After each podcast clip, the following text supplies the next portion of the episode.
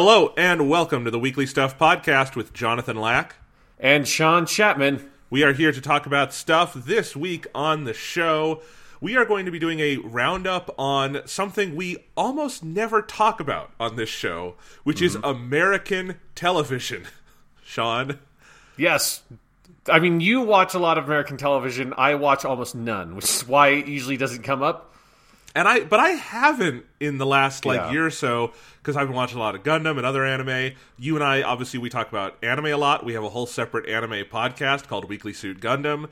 We talk about British TV a lot because of Doctor Who. But like the only American shows we've talked about recently, even are uh, The Mandalorian and um, Game of Thrones because it ended. Yeah. And- that's right. But today we're talking about three really good shows. We are going to go back to The Mandalorian because we had reviewed every episode basically week by week. Um, but then episode eight, the finale, aired right as I left for Japan. So I didn't even see it until I got back into the United States uh, a couple weeks ago. So we're going to get to talk about basically just how awesome The Mandalorian was, do a final wrap up on that. Uh, We're going to review Netflix season one, which I think is of particular interest because you and I both love The Witcher 3 Wild Hunt. It was one of our games of the decade. We love the books by Andrzej Sapkowski. I looked up how to say it. Um, and and the show is a really interesting thing that you talked about a little bit two weeks ago on the show, but now I've seen the whole thing, and I think we both like it with asterisks. Yeah, I think because I kind of followed you watching it because you were tweeting it out, and I feel like our opinions on the show are probably basically identical based on Yes. your tweets. So that'll be exciting. And then another one that I'm really excited to talk about is HBO's Watchmen, which is the show that Damon Lindelof created based on the Alan Moore Dave Gibbons comic book. Really it's a it's a sequel to the comic. Um, and a very interesting show. And I you and I have not talked about it at all, but I know you've seen it. Yes, yeah. Why would so all of these are? It's going to be interesting because all of these are things I watched like a couple of weeks ago. Um, where I guess for you, you watch Watchmen when it aired, Yeah. but you just finished The Witcher and you watched the most recent episode of The Mandalorian like a week ago. Whereas all this stuff is like a month plus old for me. Yeah. So I'm going to have to dig into the memory banks for some of this stuff. But That's okay. Yeah, they're all three really good and very very different TV shows. Yes. Uh, we also have a little bit of TV show news. So I think this is going to be a fun, different kind of episode. Um, if you are wondering, hey guys, you still have not given us the top 10 video games of 2019 episode, don't worry. It's coming. It'll be by the end of the month. I think it will be our February 17th episode. If you are so excited, you need to mark it on your calendars. But it's coming. Uh, the main reason is just A, we've had other things to talk about, and B, I am still trying to finish a certain game that I mm-hmm. would not feel good doing the episode without. So I just want to stress it'll be late, but it'll be better because we're delaying it. Yeah, yeah, and I'm I have my list basically made. I have a couple of dumb award things that I do that I, I'm still sort of hashing out how to land the joke. Yes. but yeah, mine has been done for a while, but you're still you're in the mines. You're in the video game mines, trying to dig out the last um, juices from 2019. I am because I I basically did not play video games through the end of December, almost all of January. Now it's the beginning of February, and I kind of just got back into it. But yeah, do you want to talk some stuff, Sean? Because there's a game I've played a little bit of, but I think you've played more of. Do you want to talk a little bit about Dragon Ball Z Kakarot? Yeah, so I've actually played a lot of Dragon Ball Z Kakarot because I'm now in like the post game section where there's still a lot to play, but I've played through the main story. Um, because that's like basically all I've done with my free time for the past two weeks because it's been a little while since we actually recorded a podcast. Um, yeah, so for people who don't know, Dragon Ball Z Kakarot is an action RPG game that takes place over the course of the entirety of Dragon Ball Z. So it's from Raditz showing up um, and kidnapping Gohan to the defeat of Buu. Um, and it so it's the whole shebang. It's not the way that it used to happen, where it's like everything seemed to always go up to the Cell Saga when we were doing Dragon Ball Z story in games, and then just like you just never got to the Buu stuff. That there was a, that long period where every game seemed to do that. They they put the whole thing in this, um, and I've enjoyed it a lot. I really like Dragon Ball Z Kakarot. It is a game that has some corners cut in places. Um, clearly, like it would have been nice if they had been given more time to kind of flesh some stuff out. But overall, if you're a fan of Dragon Ball Z, and particularly, so this game works really well for me because I'm a fan of Dragon Ball Z. I'm a fan of the legacy of Goku games, which are the um, sort of top-down action RPGs on the GBA. And then I'm also a fan of CyberConnect 2's uh, Naruto Ultimate Ninja Storm games, which CyberConnect is the developer on this. So since I'm a fan of all three of those things, this game is exactly what I expected it to be and exactly what I wanted it to be. So I'm super satisfied with it. So if you are in that position, like you absolutely should play Dragon Ball Z Kakarot. I think if if some if maybe two of those things you're not a huge fan of, this game might not satisfy you. Like I don't think if you're someone who's looking for like a Dragon Ball Z game that's more action focused, you're not going to like this game that much. Um, if you're looking something that has like deep RPG mechanics, you're definitely not going to like this game very much. But if you you want to experience the Dragon Ball Z story all the way through, have some fun like ridiculous high octane cutscenes, particularly at the end of the Buu stuff. Those cutscenes are crazy. Um, and you want to have some like interesting side quests and kind of fun downtime and like it's very to me a very relaxing game um, this game is right in your ballpark and i've enjoyed it quite a bit Yeah, so I have played through basically when you kill Raditz. So I have not played a ton of it yet. yeah that's like a couple of hours into the game Yeah, and I will say almost all of it made me smile. It's what I think the presentation is wonderful. I think it is very, very clearly late, made by people who love Dragon Ball Z because it is just bursting with fan service and details and all sorts of good stuff. The voice acting is wonderful. Somehow, mm-hmm. every time Masako Nozawa goes back to do Little Kid Gohan, it's cuter. I don't know how, but just like go from original Z to like Kai to Kakarot, and it's like every time she makes Gohan even cuter, and I love it. Um, so you know, although it is kind of it's sad in the in the early going, you have a lot of the actors who have had to be replaced because of untimely deaths, which is Yeah. sad. Um, so that was hitting me. This is the first time I've heard Enma Daio not voiced by Daisuke Gori, and I was like, oh, that's sad. But um, all the people who obviously are alive and kicking are doing it. It's the first time you get to hear new Bulma doing a lot of this stuff, which is cool. Yes, yeah. So Aya Hisakawa, Yeah. who's the actress that replaced Hiromi Tsuru, like the only other stuff that she's done is like Dragon Ball Super Broly. I think maybe there's like another game or something that's happened in the meantime that I'm blanking on, but she hasn't done a lot um, in replacing Bulma. And this is interesting. This like, I mean, this is the whole thing. Like, like there's very little that is cut from like the manga version of the story. There are a couple of things that they kind of skip over, but I mean, it's it is the story of Dragon Ball Z, so it's it's the first time for a lot of these recast actors, like the new King Kai, the new um, King Enma, the new Bulma, that they get to do some of like the original Dragon Ball Z material, and it's kind of interesting if you're you know if you like the Japanese VO from that perspective, which was something I had not thought about at all going into the game. It had not occurred to me until I heard Bulma speak this, like, oh right, shit, time is a thing, and like people have passed on, and it's like you know Yeah. it, it's a it's sort of a weird experience but all the replacement actors do a really really good job Oh, totally. And and I actually enjoy hearing. I mean, I'm I'm very sad, and I will probably never get over Hiromi Tsuru's passing. But Aya Hisakawa is really good as Bulma, and and like this is proof of it. I think hearing her do like proper old Bulma material. Um, uh, who have I, I actually haven't gotten to this point in the game, obviously. So they would have they'd have to have a new Mister Satan again because the second Mister Satan passed away, which sucks because the original Mister Satan was Daisuke Gori and he was great. The replacement Mister Satan was the guy who voiced um, Professor Oak on Pokemon. He was also great. So they must have a third one now. yes um and he does a good job it's the guy i don't remember his name off the top of my head but it's the guy who voices all might from um, my hero academia which is very good Oh, cool. casting. Okay. um yeah so he does a good job I'm glad they took it's it definitely seriously like there. yeah, it's definitely like you know, it it is weird having to like have now have a third Japanese Mr. Satan, and in my heart of hearts is always Daisuke Gori. Yeah. But he does a really good job, and it, again, it is like kind of interesting to be like, okay, here's an opportunity for this. Like, if they're going to do more stuff with Mr. Satan in the future, whenever Dragon Ball comes back, um, it's good to have like um, this actor be able to sort of do some of that classic material as well. yeah, cut his teeth on it a little bit. Um, yeah, so I, that's a bit of a tangent, but you know that's great. I love the, um, the that they use some of the actual original Shinsuke Kikuchi music in the game, which Yeah, to me that's huge. Um, having like it's not like the whole original Dragon Ball Z soundtrack is here, or that there's not a lot of original music because there is a lot of original music, but there's probably a good like 15 to 18 um tracks that they pull from the classic stuff, which almost never happens in Dragon Ball Z video games. Like it's so rare.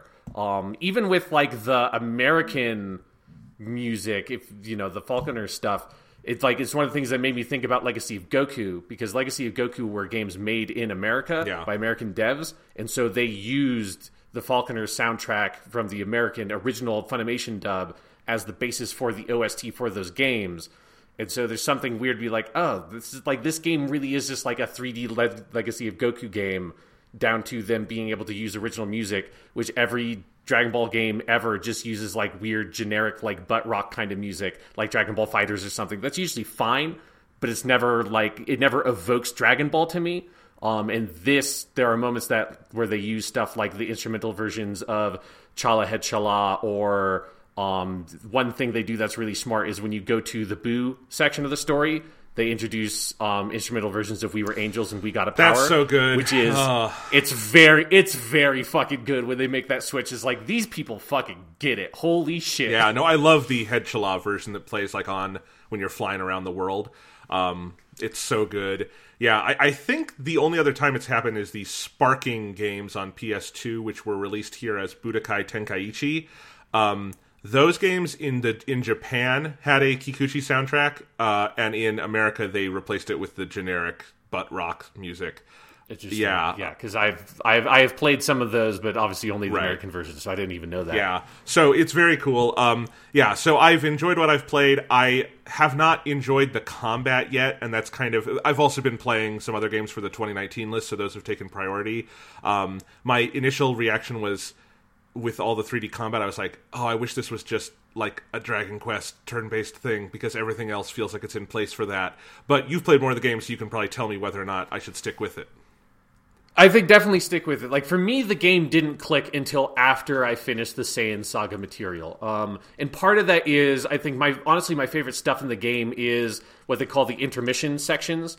So basically, for each saga, Saiyan Saga, Frieza Saga, Cell Saga, Buu Saga, um, in between those, there's a good chunk of gameplay that's you just flying around doing like side quest material. Um, and it's usually original material. They do a couple of things based on um, old filler episodes, which I wish they had done this more because it's fun when they do it. Um, the one that they do in the most detail is the Goku Piccolo learning how to drive, of course. which is very fun. Like down to even having the like the two driving instructors, like the weird crazy lady and the old man. Like they they they really go to detail in replicating that episode. The one thing they don't do, and I get why you, this would be a lot of work for this one dumb joke, but they don't model the dumb like human outfit that Piccolo wears, which is my favorite part of that Oh, that's story too with his bad. dumb hat and shit. Um, that's the one beat they miss with with that um, story, but they do a good job with that. Um, but yeah, so like that intermission period is where I feel like the game breathes the most, um, and that's where it's like, okay, I can kind of fly around, do some like like smaller fights, um, kind of get a sense of what the combat feels like, do like training and level up my characters and get new moves and, and like experiment with my move loadout. And once you hit that point, that's to me where the combat gets a lot more satisfying. Like it's always very simple. Um, it's it's like once you get the hang of it, it's not particularly hard. Although early on, it can feel very difficult because it's a very unique combat system, and so like even their Ultimate Ninja Storm games do not quite play like this. So you have to kind of get used to the very like specific nature of what this combat system is doing. You can't really rely on the stuff you know from having played other games to get a handle on the combat. But once you get a sense of like how to balance your defensive options and the different kind of offensive things you have available to you, the different combo enders you can do, um, I would really recommend people go into the options menu where there's like a tutorial like help list thing um, that will kind of give you more like explicit information on the options available to you in combat that they never tutorialize on. And so there's things like you can use the different face buttons to end combos in specific ways that the game never tells you unless you dig into those menus. So I highly recommend people do that. It takes like two minutes, but once you do it, it's like, oh, okay, that's what this combat system is doing. Um, once I got the hang of it, I really do enjoy the combat quite a bit. It's not hard, but it it feels like the Yakuza combat system in some ways to me. And that most of the time, I'm just like playing the combat, trying to do shit that looks really cool because you can do shit that looks really cool, and I'm not really playing it for it to be hard or challenging. I just want to like shoot shoot a giant kamehameha and get like a big finish that shows the kamehameha shooting out into space and shit like that. That's really fun, or like spamming spirit bombs and, and watching the fucking frame rate tank. Because now that I'm at the end of the game and I mean I have a lot of the late game abilities, you can just absolutely destroy the frame rate in this game if you if you want to like get your whole party to use like their most powerful attacks at like exactly the same time in a very small space, and the screen just explodes and it's amazing. Um, that stuff is um, fun. So I think if you're going into the combat with that mindset, I enjoy it quite a bit. But I get the complaints that people have that the combat gets tedious because if you're just mashing out like circle, circle, circle, circle, circle, and then firing kamehameha, and that's all you're doing in the combat, it will get very tedious for you. Um, but if you force yourself to mix it up and use different moves and stuff, I think it's a lot of fun. And the game does not put its best foot forward on this in the beginning because Yes. the early mission where you go to fight Raditz, you have basically all you can do is punch, punch, punch, kamehameha, and you have to fight Yeah. Raditz twice, just as Goku. It's very, it's very like they did not find a cool way into that fight. I don't think. Although I do like that one of Goku's first abilities is rock scissors paper. Um, Yes, he's got a whole skill tree that does like you get like rock scissors paper rock, rock scissors paper paper Oh, scissors, so and then you get one where he chains all three of them together, and it's very cool. Because I don't think we've ever heard Masako Nozawa do adult Goku. John Ken roll. It's great. Yeah, Yeah. yeah, great. it's yeah, it's there's lots of great fan service with like the different move sets, with the music, with like the weird here's the fucking driving episode, and like you can once you do that, you can just drive a car like if you want to. That's so great. It's, it's not fast. It's no it, like you, there's no reason to do it other than just be like I'm going to drive the car, and then you can cycle through the radio and play any song from the um, OST that you've already he- unlocked before. So you can just drive around to Chala Head Chala in this dumb hover car that you can paint orange and level up by giving shit to Bulma. Like there's a lot of stuff in this game. Like there's a whole food system that gives you like bonuses um, and like weird materials you can find. And and now that I'm in like the end game. This is this is a lot like the Ultimate Ninja Storm games, where like there's a lot of systems that as you're playing through the campaign, you're just like, why the fuck is all this stuff here? And then you get to the end of the game, and there's this whole other layer that if you want to engage with after the story, there's just like all kinds of crazy shit you can get up to if you want to. Yeah. Well, I'll definitely make time for it once I'm done with my 2019 game adventures and all of that, uh, and it'll help me kick off 2020. But I do, I like the, definitely as soon as I started it, and I'm like walking around the forest with Gohan. I'm like, this is this is nice. I, it put a smile on my face. Yeah, it's it's nice to have a like a an actual like open world Dragon Ball game, Yeah. like which is one of the things that this game does that I no other Dragon Ball game has quite done, other than in like very abstracted ways in like Legacy of Goku, because there's a certain way in which the ending of the Majin Buu stuff with like the, the the spirit bomb that the entire planet helps like create. There's something about like some of the stuff of you actually flying around that world and helping random people as side quests like makes that feel slightly like different. Like it, it adds an impact to it of actually being able to exist in that world that I've never seen another Dragon Ball game kind of do before. Um, so there's stuff about it that I'm interested for you to play it so we can kind of talk in more detail because I have, have a lot of thoughts about the game that I, I, I want to talk about. Awesome. Well, I hope I can get there at some point. Um, so, in terms of my stuff, my stuff actually will dovetail nicely into our news section because my stuff is mostly I just I mentioned this on our Japan podcast last week, which I forgot to mention. If you haven't listened to our Japan podcast, you really should. It was really good, and the video version on YouTube took me uh, a very very long time to edit. So please watch it. Have you watched any of the video version yet, Sean? Yeah, mm, I skipped around it a little bit because obviously I was going to listen to, these, to the whole thing because I that's a three hours of my life I already did Yeah, talking. you to lived you. it. Um, yes, but I, I skipped around a little bit. I'm very impressed by the amount of detail you put in, Jonathan. Especially because for people who don't, or if you listen to the podcast, you probably like figured this out. But like, I basically got the live version of that version of the podcast because you had an iPad here and we are like flipping through the pictures while Yeah. we're doing it. Um, one thing I did like I stuck in my head that's like I have to watch this version because you didn't show it to me on the day and I wanted to see it. Um, was the like 30 second clip of you singing "Stand Up to the Victory" in karaoke, and it's very good. Thank you. Um, yes, if, if people listened to the audio version and don't want to, obviously, like you, I, you know, don't listen to the whole thing again in the video version, skip to where that um, video clip is because it's very good and I like it a lot. Did you see all the video footage I put in of the Onbashira, the people riding the log down the mountain? Yes, yeah, I went to go look at that stuff too because I had googled some of that on my own also after that podcast because Yeah. I was so fascinated. Like, I love, I love that stuff. I love the weird, like very specific traditions that individual Japanese villages Yep. have. Um, it's it's that's that's one of the most interesting examples of that I've seen. Yeah. so that's that was a fun one. Yep, I uh, there's clips of Japanese Lord of the Rings in there. Those are good. I, I have my I have my Japanese Lord of the Rings DVDs right here. I need to watch them at some point, and I'm excited to do that. So we'll get there. But anyway, while I was in Japan, I got back into reading One Piece, um, and I am reading the whole manga, and I am at chapter 436 right now. We're about to meet the Thousand Sunny, the second ship of the Straw Hat Pirates.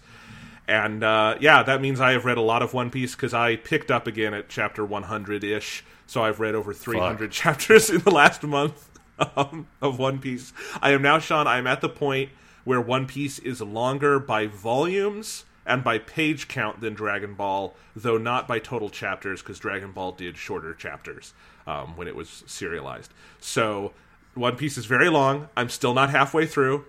Um, I'm close to the halfway point, but I'm not quite there. Uh, I well, I'm on like So so you're saying that currently One Piece is two times the length of Dragon Ball? Yes. basically, more or less. oh more than that. I mean, it depends on how you count it, but Dragon Ball is 42 tankobon. One Piece is at 95. That's well more. Like by page count, it's way more. If you go by total time serialized, I think it's just around there, but maybe not quite surpassed yet. Um, because Dragon Ball was about 11 years. One Piece is in its 22nd year, so we're getting there. Yeah. Jesus Christ! I know One Piece is very long. One Piece is very good. So I've gone through all of the Baroque Works Alabasta arc, which I do think is the best One Piece thing so far. That's the arc where they have Vivi and you meet Chopper, and then they go to Alabasta and and they fight Crocodile. It's great. It's fucking. That's one of the best manga things I've I've. It's some of the best like fiction I've ever read. It's just so good. Then you have the Skypiea arc, which I also think is fantastic. Skypiea is like weirdly a really good story about colonialism, and then it is also just a, a great kind of standalone One Piece arc. Um, and then I just finished all of Water Seven, which is where they then go to Enies Lobby and they declare war on the world government. And like that's one of the coolest things about One Piece is that this is it's it, it is so not a static shonen manga in that like Luffy says in the first chapter, I want to be king of the pirates, and Eiichiro Oda gets down to business pretty quickly, like getting to work on that. Like like he doesn't just keep saying I want to be king of the pirates with nothing to show for it. Like at the point I am in the series, he has a 500 million berry bounty and like he has declared war on the world government and he's like one of the most wanted pirates in the world. And I'm like that's re- I I, I think a lot of shonen manga don't have that much um, dynamism with how their main characters like actually evolve in the world. But One Piece is great. I've been talking about it on Twitter. I've been having a lot of fun. Um, I'm loving it to death. At some point, I'd love to watch the anime, but that's a big commitment. So I am watching some of the movies and things like that because that's easier. One thing they've done is across the movies and the TV specials, they've made like a film version of almost every major arc in the series so you can just go like watch those as like a two hour movie and some are better than others but it is still cool like you can see a lot of these moments. And sometimes if they do it with the modern animation it's just gorgeous. Like i think early one piece tv anime kind of looks like garbage but the movies are nice. And then modern one piece anime looks very nice. So across that you can get cool versions of this if you don't want to watch hundreds of episodes of anime. Um, that show has such a great cast. It's it's worth listening to. Um, but yeah i've been having fun. That's it's a lot of manga sean Awesome. What else is going on in the world of One Piece, Jonathan? Well, this is our news for the day, Sean, which is that Netflix this week announced that they have greenlit a One Piece live action TV series for a 10 episode first season order. This is straight to series, no pilot. They're doing a 10 episode first season. This is actually happening. This was actually announced all the way back in 2017. I, I, I, looked into the history of this. There's a studio, I think they're called Tomorrow Studios. I didn't write it down. They're also the people who are producing the Cowboy Bebop show for Netflix that stars John Cho. And they had gotten the rights a while back and like preliminarily made this deal with Netflix. But it is now official. A guy named Gaida is serving as the showrunner, uh, and Eiichiro Oda is an executive producer, he did tweet out like a little handwritten note in support of the show. Um, so it's it's it's with his blessing at the very least. I, I, don't know how much his involvement will be. I think he's pretty busy um, writing yeah. writing chapter. Sean last week was chapter nine sixty nine of this fucker. That's a lot. That's a lot of nice. manga. Um, anyway and and yeah so it's happening it's real they are making a live action one piece show this is completely official what the fuck? Is there any anime less suited to a live action adaptation yeah. than the one with the rubber boy and the talking reindeer and the dude with the really giant nose? Like i do not there is literally nothing in one piece that i think could be done in live action. Like literally nothing. Yeah. Because it is that thing where cowboy bebop i'm not like particularly interested in live action version of Cowboy Bebop, but a live action version of Cowboy Bebop makes sense because uh, because Cowboy Bebop is you know like paying homage to lots of things that were originally live action. It's it's a sci-fi show in space. You know you can do that. Um, if we haven't had a good Fantastic Four movie yet, we can't do a live action TV version of One Piece. I'm sorry, it just can't be done. Like we're we're not there as a people. Um, so like the idea because it's your main character. It's Luffy. Like his whole thing is that he's like a stretchy boy and he can like you know stretch and like turn himself to a parachute and like crazy shit like that. Like he's a yes. He's he's a rubber That's what man. he says. He's a you, he's a gumu. He's a gum ningen. Yes. yeah, he's he's barely even a human being. Sean. And so the idea of you doing a live action One Piece where the main character, like the main thing he does is going to be one like really hard to portray on screen. Two requires so much special effects constantly if you want to do it right. It's like in three you're doing it on a tv budget. Like are you maniacs? Why would you do this? It would be easier to do fucking dragon ball it would be this. much easier like dra- like the dragon ball live action movie is terrible and i don't think you I, I don't think making live action dragon ball is a good idea but you could. You could because I don't think you could do live action Dragon Ball Z, to be clear. I think you could do yeah. live action Dragon Ball in the sense that it is people doing martial arts. That's you could make the Tenkaichi Budokai movie. You could do that. Mm-hmm. You cannot with One Piece. You just can't. Like Sean, the part I just read in One Piece in in the Water 7 arc is where Luffy unveils his new power up called Gear Second, Gear 2 where what he does is he inflates his legs a bunch like a pump. So he super pumps his blood all throughout his system and gets it really hot and he starts steaming all over and that makes him strong. And it's something a normal person couldn't do because it would explode their veins and arteries but he's a rubber person so he can do this. It's the most ridiculous shit and it's literally impossible to do in live action. I mean i'm just i've got my one piece planner right here that i got from japan so let's look at the crew members. Chopper, he would have to be CGI. Brook, he would have to be CGI. Frankie is a giant cyborg, probably CGI. Um, Jinbei have to be CGI. Luffy mostly CGI. Nami and Robin, I guess you could do normal. Usopp, I don't know what you do with Usopp. Sanji smokes 100% of the time, and if Sanji's not smoking, what the hell is he? And then Zoro, yeah, Zoro is like the most normal in a lot of senses, except oh wait, he does his his distinguishing characteristic is holding a sword in his mouth and talking, which cannot be done in live action. It's so silly. Yes, yeah. It's so silly, and it's just I'm kind of fascinated. I will watch the shit out of this when they do it because I want to at least the pilot. Like I want to see what the hell it is. But like, why in the wide, wide world of anime is that the one you think? You know what? One Piece is a cartoon. That's fine. This needs to be real. Yeah, it's it's such a weird pick. Like I think the only thing I could think that would be even more impossible would be JoJo's Bizarre Adventure. like if you tried to make live action JoJo's which I, I actually now that I think of it, they have made a JoJo's Bizarre Adventure movie that is supposed to be fucking terrible. So someone has tried it in yeah. Japan, not over here. Um, the idea of an American JoJo's Bizarre Adventure movie is utterly hilarious. Um, But yeah, like there there are a few things that you could go to. Like Naruto would be easier to do than One Piece, quite by quite a bit. Um, I, I'm trying to think of anything that would be like demonstrably more difficult to do than fucking One Piece, and I really am not coming up with anything. I don't think it is. like they did. They did a Japanese Bleach movie that's actually I watched and is actually kind of okay. Like Bleach, Bleach is totally doable. Yeah. One Piece though, mm-mm, I just can't see it. I just I want to see live action Luffy yelling "Gum Gum Rocket" and see how we do it. You know, um, Yes. if if they choose to do that. I mean, honestly, the answer would be do something like set in the world of One Piece, not with these characters. If you had like gun to my head, had to do it. Also, someone on Twitter, one of our listeners, suggested do it like um, Space Jam, and they're just cartoons who come out into the real world. I kind of like that idea, Yes. but I don't think that's what they're doing. The and, and that they have to play ba- uh, Yes. basketball. Like do just do it completely. It almost has nothing to do with, with One Piece. It's just the cast of One Piece, One Piece playing basketball with Michael Jordan. Just Well, or. I mean, LeBron James has been wanting to do Space Jam 2 forever. I think this is the opportunity. It's they help LeBron James play against the. yeah, kids aren't into Looney Tunes anymore. You know what kids are into? One Piece. Let's do it. Right. So we'll see. You know, maybe it'll surprise us. I didn't think The Witcher was going to be good. The Witcher also does not have Geralt having to like stretch himself over vast, impenetrable distances.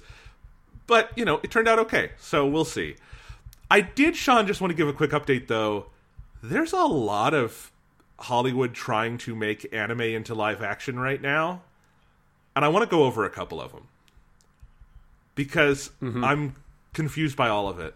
Um, so Cowboy Bebop for Netflix, that one is the furthest along. They actually started filming; it would have been out by now, but I think on like day two, John Cho broke his leg or something.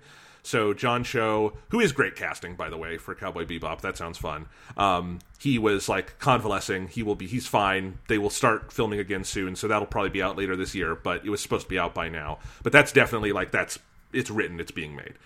Um, Mobile Suit Gundam, our our baby Sean. Yep. In 2018, Legendary Pictures and Sunrise announced a deal to develop a live action movie, and in March of 2019, Brian K. Vaughan was hired to write and executive produce. So that's underway. Legendary Pictures obviously makes the American Godzilla movies, so they have some good relationships with with um, Toho at least. So they have kind of a leg into the Japanese market.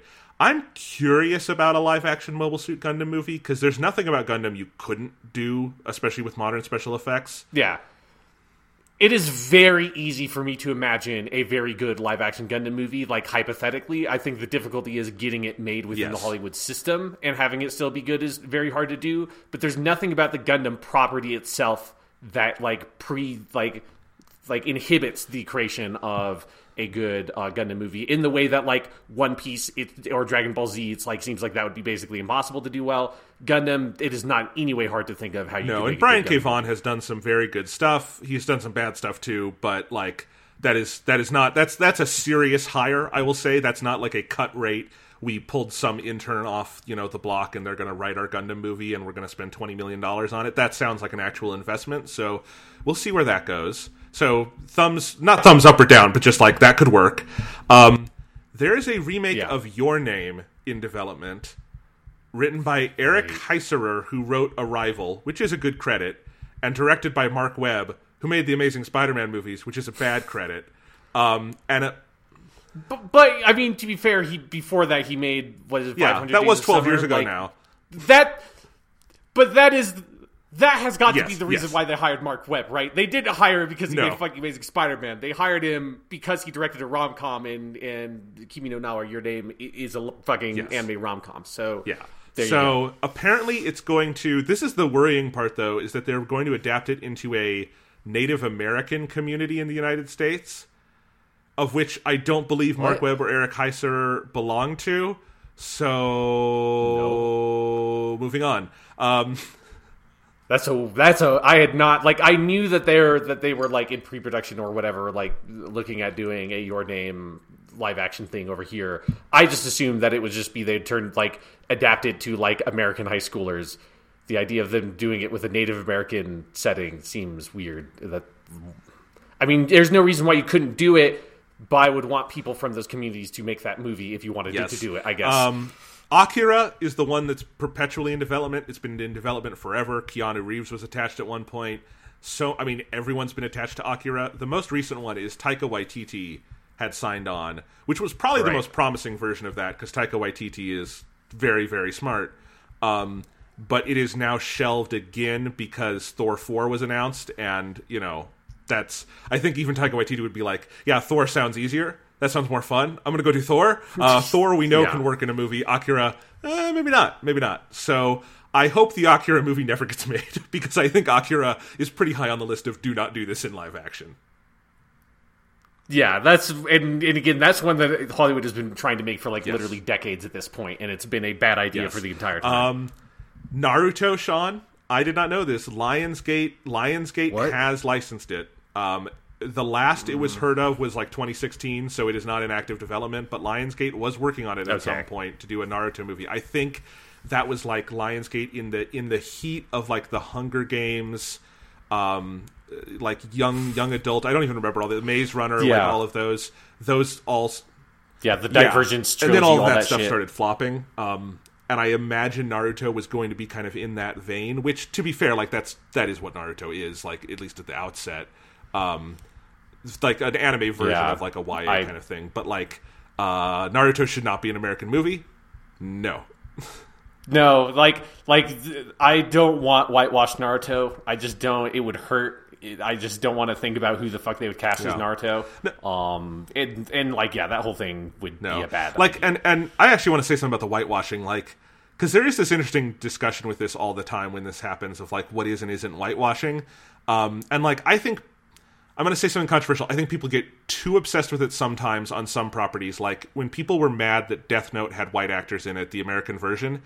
That's just they took the story and adapted it to America. That does not really bother me, but like that happens with remakes all over the world, literally every day. That you move it to like your country, and it's like, like that's just something that happens. That's not if they if they kept the character named Light Yagami and it was set in Tokyo and they had a white guy in it. That's whitewashing to me. Um, it's not necessarily the mm-hmm. other way. And then there's all sorts of things like John Cho is not Japanese in Cowboy Bebop. Like that's not that's not whitewashing, but that's also like not it's not quite still the same thing. Like it's it's good casting and that is that matters. But like I would also not be super offended if Luffy in One Piece is not like ethnically Japanese because no one in One Piece is. Like it's One Piece, it's complete fantasy. Yeah. Naruto is Japanese. Naruto, there is Yeah. no other way. His name is fucking Uzumaki Naruto. Naruto is the name of the show, and like the setting is ninja villages fighting each other in like a weird, like sort of alt history version of the World Wars, basically. Um, like the you couldn't. You can't translate the fantasy setting of Naruto to like an equivalent American fantasy setting. Like the conceptually, it wouldn't make sense. So yes, Naruto would be an example where there'd be no way to do it um, to cast a white person as Naruto without making it like very Yeah, explicitly that would be a case like um, Avatar: The Last Airbender, where like those characters are clearly supposed to be Yeah. Asian. Um, Dragon Ball was whitewashed to hell. His name is Son Goku. You he cannot be white. Just he can't be. Um, there's things Yeah. like that. I just I kind of wanted to because like this is clearly going to be a conversation as more studios are doing these, uh, and sometimes I see kind of it painted with a blanket brush, and I think I don't know. Um, overall, I just don't think these should be projects. Is my but yes. Yeah, no, yeah, yeah. But I'm with you that if you adapt the setting, um, so like with like when they did the Ghost in the Shell one, if they had done the thing that everybody said they should have done, which is make a movie set in the Ghost in the Shell universe, but in America. And have different characters, and maybe you maybe it's a similar plot line to the original Ghost in the Shell movie, or like a plot line from the TV show or something. That would be fine to take one of the plot ideas but they clearly should have translated it to an American version of the setting of like in that world in America because that would be cool. Fans of Ghost in the Shell could potentially be into that because we've not ever seen that before in that setting. If they had done that, it would have been fine. Instead, they decided we're just going to do a straight adaptation of Ghost in the Shell, cast Scarlett Johansson as uh, Kusanagi, um, and there you go. It's just in Japan. It's basically that story, except we put in some bad Hollywood twists, and and right what they choose to exactly like like again the death note thing De- death note offends me because it's bad it does not offend me because they recast it in seattle and had american actors in it you know they they had a black l which is i think cool as an american like adaptation of it um So you know, there's there's interesting things they did there, but whatever. The bigger conversation. Um, here's something interesting, Sean. Andy Muschietti, the director of the It movies, has been signed on to two different big anime adaptations recently. He was signed on to the Attack on Titan movie at one point. This is another one that I think Attack on Titan mm. is going to be the next Akira. That Hollywood is going to be trying to make that for like 30 years, and by the time they do it, no one will remember what Attack on Titan is. Um, and yeah. the other one is Robotech. Um, and this is recent. It was at WonderCon last year. Hmm. WonderCon 2019 is when they confirmed they're making a Robotech movie. I forget which studio this is. Andy Muschietti was attached at the time. He has since signed on to the Warner Brothers Flash movie. So Andy Muschietti is just jumping around, I assume collecting like paychecks for projects that will never get made because that Flash movie. Yeah, I can't wait till he signs on yeah, exactly, Exactly. So who knows, but they want to make a Robotech movie, maybe. Uh, and f- how is Robotech even still a thing? Like, how is Robo like Robotech's not even like an ethical fucking property to exist. For people who don't know, Robotech is like a weird cobbled together American show that took three different um, Japanese shows, um, most notably for me Macross, which I've seen, but then other super dimensional shows, um, and mashed them together into one weird Frankenstein show, rebranded as Robotech, and didn't give any money to the people who actually made the stuff um, that they're just that they just stole. Um, so Robotech no. shouldn't be a thing. And the idea of them making a Robotech American movie now, um, in the the 2020s that we are now in, is weird and feels yeah. bad. Hey, there was a Power Rangers movie two years ago, so you know that's where we are. But I think Power Rangers actually paid the people who made the original show. so yes, yes, yeah. no, yeah. Robotech, Robotech's a bad situation. Um, yeah. Also, Finally, the only other one on this list that I think could work is Sword Art Online is in development at Netflix as a Netflix show.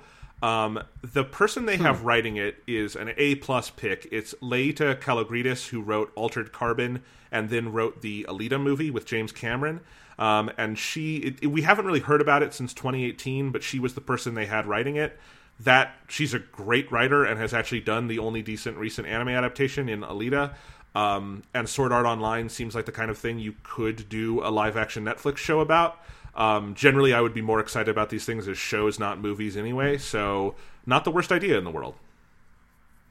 Yeah, I can 100% see Sword Art Online adapting into a Netflix style show pretty pretty yeah. smoothly. Overall, honestly. my opinion on all these things is animated things should stay animated, and more live action sh- things should become animated because animation is better. Uh, and animation does not need to be live action to prove its worth to you. But if we have to do it, um, it, you know what? At least One Piece is a swing for the fucking fences, and I'm excited to see how the yeah. how they do that. And who knows? Maybe they will have like some breakthrough in rubbery CGI technology, and we finally get Fantastic Four because of that.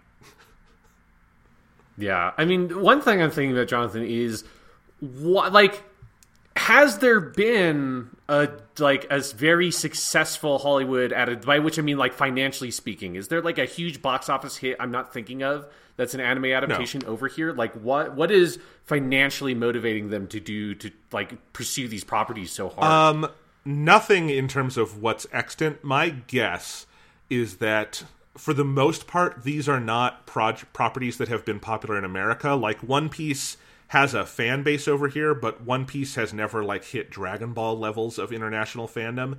I think the goal is that like a lot of this is Netflix, it's legendary, it's it's companies that do a lot of overseas business and like have overseas ties, and I think the idea is one like everybody wants proven properties. Anime these are all proven properties as anime. These are all popular in territories around the world Japan, China, South Korea, places like that, where like Netflix has a presence, would probably like to have this stuff. Um, that's that's kind of my idea. I, I, think is probably why you're doing it. Um, I would not be surprised if the Disney live action renaissance, if we want to call it that, has something to do with it. Of like Disney has been so popular in adapting their animated classics. I think people saying well, people like animation into live action, so let's do this, and it has international appeal.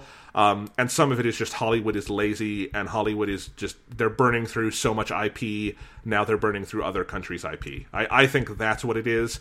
But no, you're right. I mean, the big ones of the 2000s are Speed Racer and Alita, and I like both of those movies quite a bit. They both bombed spectacularly. exactly. Yeah, because I just feel like every time one of these movies does get made, it's kind of like the video game movie thing. Like every time they've tried this, it's clear why they're failing. Then they come out and they fail, and then a few years later they try and do it again without trying to fix any of the things they've done that have caused the last like dozen of them to fail. And we just repeat the cycle over and over again and and it just feels like video game view movies have been doing that for a long time, and it just feels like we're entering the dawn of that happening with a lot of anime stuff, with like Ghost in the Shell and Alita being the most recent examples of it. Yeah, so who knows? Um, I think these will be successful for Netflix. I would imagine that Cowboy Bebop show will get, if it's like even halfway decent, will get attention. Um, the way like the The Witcher was a big hit. I do not believe Netflix is stupid statistics about it where they said 76 million people watched two minutes of it. Okay, that's not a stat that means anything, Netflix, but I believe it was a big hit. I think Cowboy Bebop could. I think mm-hmm. One Piece will get attention because it's so crazy. But past that, I don't know. So we'll see. All right, you want yeah. to talk about some TV that is is actually extant? Yes. Let's talk about the real TV show. So we have on the on the docket The Mandalorian. We have uh, Watchmen, and we have The Witcher. Where would you like to start, Sean? Um, I think we should probably knock out The Mandalorian because we've got one episode to talk about with that, and then we have two whole TV shows okay. to talk about with the other so ones. So The Mandalorian, we left off at episode seven. Big cliffhanger. We were loving it. The Mandalorian is the best modern Star Wars thing. Uh, the finale, Sean, mm-hmm. I would say, only intensified that. It's so good, man. Oh, holy shit. So again, I haven't watched it since it um, aired, which is like early to mid December. Um, so it's been a while for me. But I did I mean, I watched it back to back, basically. Like I watched it that day and then the next day I was like, I'm just gonna watch that episode of Mandalorian again because it was really fucking good. Because it's a really damn good episode of TV. Um, quickly, I should say there will be spoilers for everything we're about to talk about. So if you haven't seen The Mandalorian, you can look at our time chart in the show notes and skip to whichever show you want to listen to about. Um, but yes, the Mandalorian finale. I mean, I think it hit pretty much every emotional beat it needed to. Uh, beautifully, um, it, it's wonderfully directed. It's so funny. Taika Waititi just perfect fit into the Star Wars universe as a director. We already knew he was as a voice of a cool droid. Um, yeah, the the only thing I had any kind of quibble with in that episode was I don't know if the face reveal worked for me 100%. And other than that, perfect finale, near perfect season of television, and I think The Mandalorian is the best show we're talking about today and should be the model for a lot of American TV going forward. Like I thought of it a lot while watching The Witcher.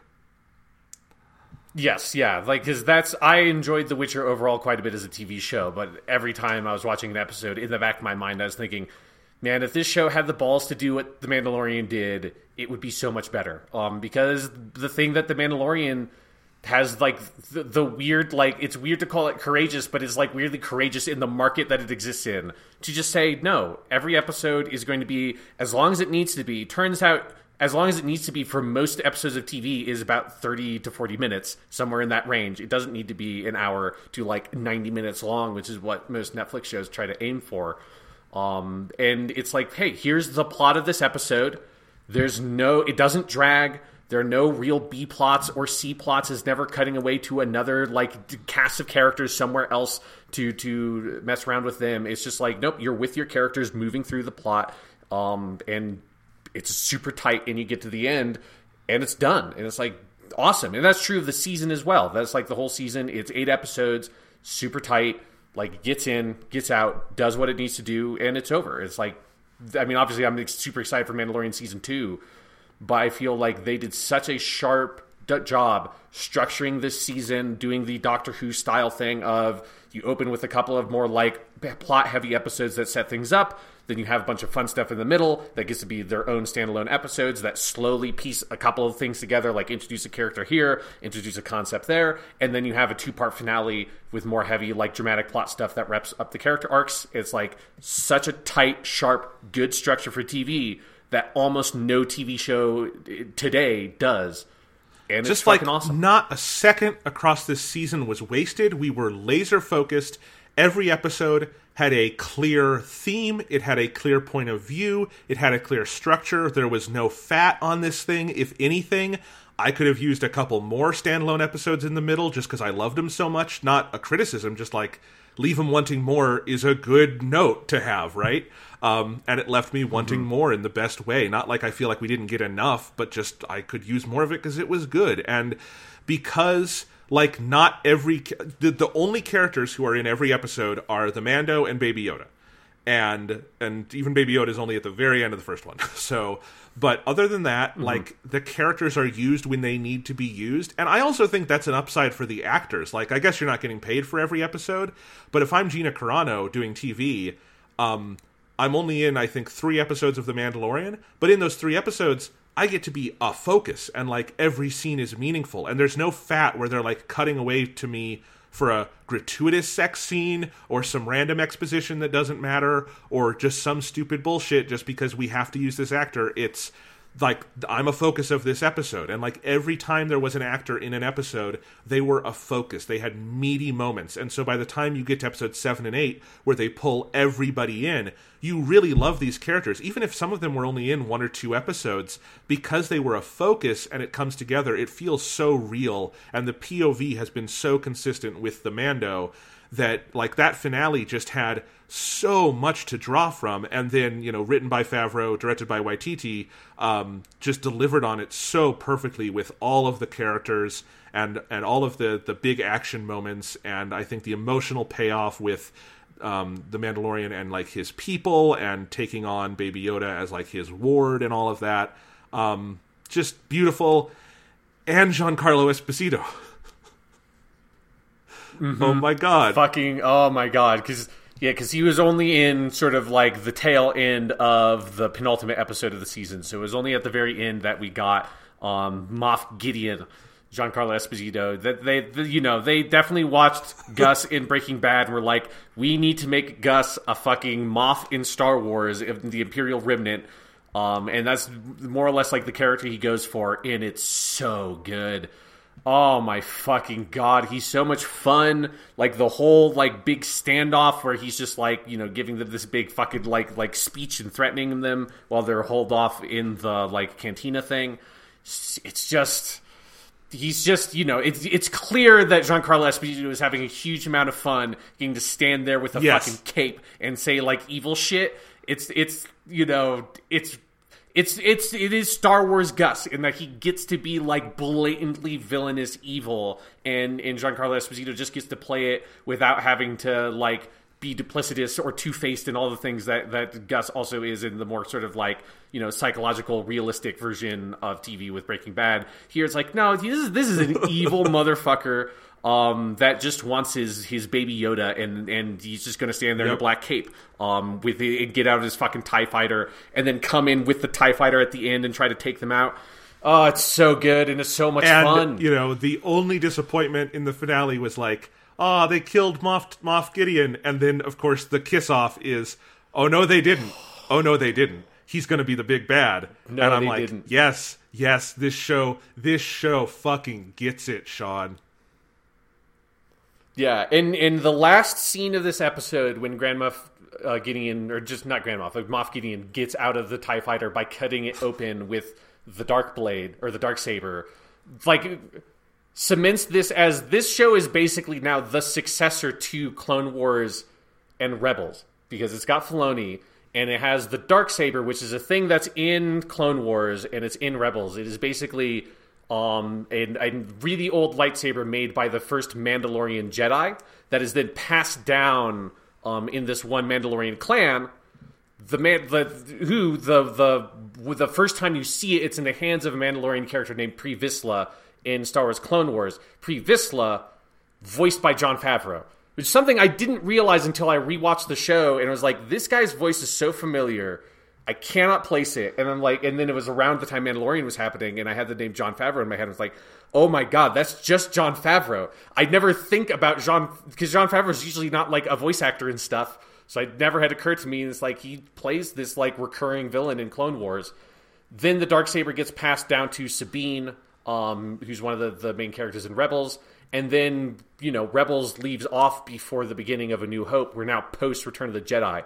So at some point, the dark saber goes from the hands of Mandalorian rebels to the Moff, who is presumably um, the Imperial, the sort of like governor of the planet of Mandalore, and now he has the dark saber, and it's like all like if you're just someone who doesn't know any of that shit and you're just watching the show it's like oh my god he got this crazy looking fucking sword. That's cool. If you're me you're watching that it's like oh holy shit that's the fucking dark saber one in live action which is cool to see. Two it's in the hands of giancarlo fucking esposito while he's, he also has a fucking black cape on. Which is an extra cool image.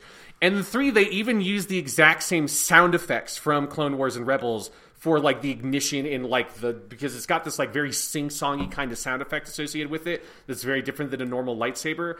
Like the attention to detail of na- of nailing the dark saber from those shows is so good and is like the most I don't know how Disney is letting them do this because it feels like they are in their own weird pocket with Star Wars. It's just like, hey guys, like we're just gonna keep on doing this. Like the last good stuff in Star Wars which is the stuff that has like the direct lineage from George Lucas with Clone Wars. We're just gonna like keep that torch going on, and like for now, like the dark saber to me like kind of represents that as it's being like passed down from one show to the next.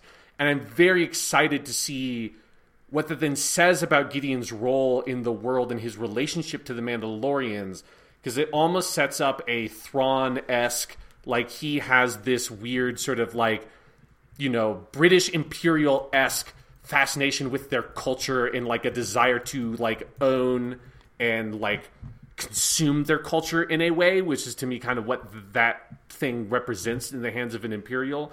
Um, that I feel like is like the hat that Jon Favreau and Dave Filoni are sort of like tipping. That's like, or like the wink they're giving. That's like, this is the direction we're heading with this character to kind of continue the trend that this specific item in the Star Wars universe has been used before, and kind of keep it going down and develop its sort of iconography. As a big fan of the stuff that they've done before with this stuff, um, I am that was a big moment for me at the end of this. I can tell, and I'm I'm very excited just hearing you talk about it. Even as I'm the person you were talking about who just thought, "Hey, cool sword." But that's that's why you know it works is that we were both like jazzed by that moment for different reasons and on different levels. But that's the that's the center you want to hit with something at this point in the Star mm-hmm. Wars universe, you know. Um, and clearly they can do it. And and you know I love all the stuff we learn about Mandalorian culture in this season, but particularly in this last episode where you get kind of the full version of the flashback of his parents dying. You learn that this Mandalorian was a what do they call it? Like a child Oh God! I, I, I immediately want to say Child of Surprise. That's The Witcher. That's The Witcher, and now I can't get that it's out the of Star my Wars. Child of Surprise kind Um, of thing, where they're like, I said ward earlier, Yeah. like basically like the Mandalorian's ward, and so he was adopted into Mandalorian culture, and then you have the big scene with the the Mandalorian woman down in like the basement where they they get we get another kind of fun lore dump, and just all the Mandalorian culture stuff is so cool and evocative, and it really feels like that's going to be a focus going forward. That I think this character is like I love that this character is like you know he is he is Mandalorian as shit. Like he is deeply into this look like th- this is something he is a true believer in. He like is very you know religious about keeping the helmet on and all of that. And I think that being a plot going forward of like him kind of owning this heritage um, is a great idea and a, a great ending to the season. Um, you know, to, to kind of reinforce that, and that he's going to kind of take Baby Yoda under his wing in that specific context, not just as a person, but as a Mandalorian, as a child of Mandalore, you know? Yes, yeah, and it definitely it's something. It's a really good beat to leave those characters off on, and it's like basically like how they conclude that relationship is revealing. This is, you know, there's a lot of reasons why Mandalore the Mandalorian cares so much about Baby Yoda, but this is a huge one that we don't didn't know yet, which is that yeah, like in Mando's eyes, Baby Yoda is him when he was a child. Because it doesn't matter that Baby Yoda is this weird little wrinkly green baby with pointy ears he can be a Mandalorian the same way that Mando can be, whether or not he was born on the planet. Because one thing I'm curious to see if they establish or expand on in some way is whether or not the the sort of group of Mandalorians that he is with is like a weird, not like offshoot, but they're like, you know, a smaller group of Mandalorians that are living on the outer rim. Like, I wonder if this Mandalorian has ever even been to Mandalore, or even like most of these Mandalorians have been. Because there's that moment in this episode where um, the like armorer forge Mandalorian lady um, they're talking about about Baby Yoda and his mysterious abilities, and she says like I have heard of like sorcery like this in the past. Of some sort of sorcerer cult called the Jedi or something like that, and and she, the way they word it is very much like a New Hope style, like you know ancient blasters and hokey religions kid kind of thing, where it wasn't so much the like established Jedi lore we have now, and it's more like this is weird Force like most people don't seem to know what the Force is because if they if these are like Mandalorians that spend a lot of time on Mandalore, it, would be a little bit weird that they wouldn't know who the Jedi were, considering like the dark saber is this like ancient artifact from a Mandalorian Jedi. The Jedi visited the Mandalorians all the time. The Jedi fought a very famous like giant war against the Mandalorians um, in the Old Republic sort of era that's still canon. So like I'm hoping what that means because I think this should be a cool concept is that these are like he is you know never really been to his like sort of adopted home in a way. He's never like he's not been in like the heart of that culture. He's only ever been with these groups on like the outer rims where stuff like the jedi wouldn't be well known because you're like in you know ass fuck nowhere tatooine or wherever you know there's no notion of things going on like the larger galactic politics I hope that that's something that they like pick up on as a thread for the next season because I think that'd be interesting. As he like tries to figure out and like reverse engineer what the fuck the Force is, what the Jedi war were, all that stuff. If he slowly like works his way into like the inner areas of the galaxy that are like more sort of well known in some ways in this. that would be universe. very very cool, and you know, sky's the limit. They've got so much potential and possibility. Uh, what did you think of the moment where we see Pedro Pascal's face? Um, I think probably more or less the same that you do. Um, in that like I think they probably could have done it a little bit better or chosen not to do it at all. There's something nice to me about like I kind of feel like they needed to do just like get it over with at some point because I think it would be it's like I there's something I like about it not being that big of a thing in a weird way. That's like that you just get to see his face and it's like, well, yeah, you just get to see his face. Um, and I think there's something that like I see the value in that. I think that I also would have seen the value in doing it where it's like maybe he takes the helmet off, but you, the viewer, never see his face. You're like only looking at IG or something like that. I think both versions have merits to it, and I probably would have preferred the latter. Um, but it didn't. It didn't strike me as something like bad or that they should. Yeah, no, done. I wouldn't say bad or shouldn't have done. Just like it was the only thing in the episode that I kind of quibbled with, where I definitely felt like I liked the idea of him taking the helmet off for IG, and I think that was like a good moment for him. I just felt like I wish we hadn't seen the face because, like, especially at that point, the mask reads so strongly, and like the sort of anonymity, but also personality that's imbued in that anonymity of the character is so powerful that there's something about him just staying in, under this iconography that I really love. But yeah, I, I kind of it almost feels to me like there was something in the contract of like we have to show Pedro Pascal's face once just to prove that it's him. And you know we can at least put to rest now like fan theories like it's not actually him or whatever. Um, but it did feel a little bit like a little more perfunctory than I thought it was going to be. Um, but you know, not to take away against anything else they do, it's still like if anything, my reaction is just that I'm I'm so amazed of what a great character creation it is without ever seeing the face that when we do see the face, it almost feels like a little bit of a deflation because they did such a good job of building that character just through body language, you know? Yeah, and I, I kind of feel like the deflation is sort of what that moment is in many ways trying to do is show you this like it doesn't matter like what he looks like underneath the helmet because he's just of course he's just a guy. Like what what else could he be? Like it would have been great if he took it off the helmet and it was just like a big man-sized yoda under there and that's why he cared so much about baby yoda.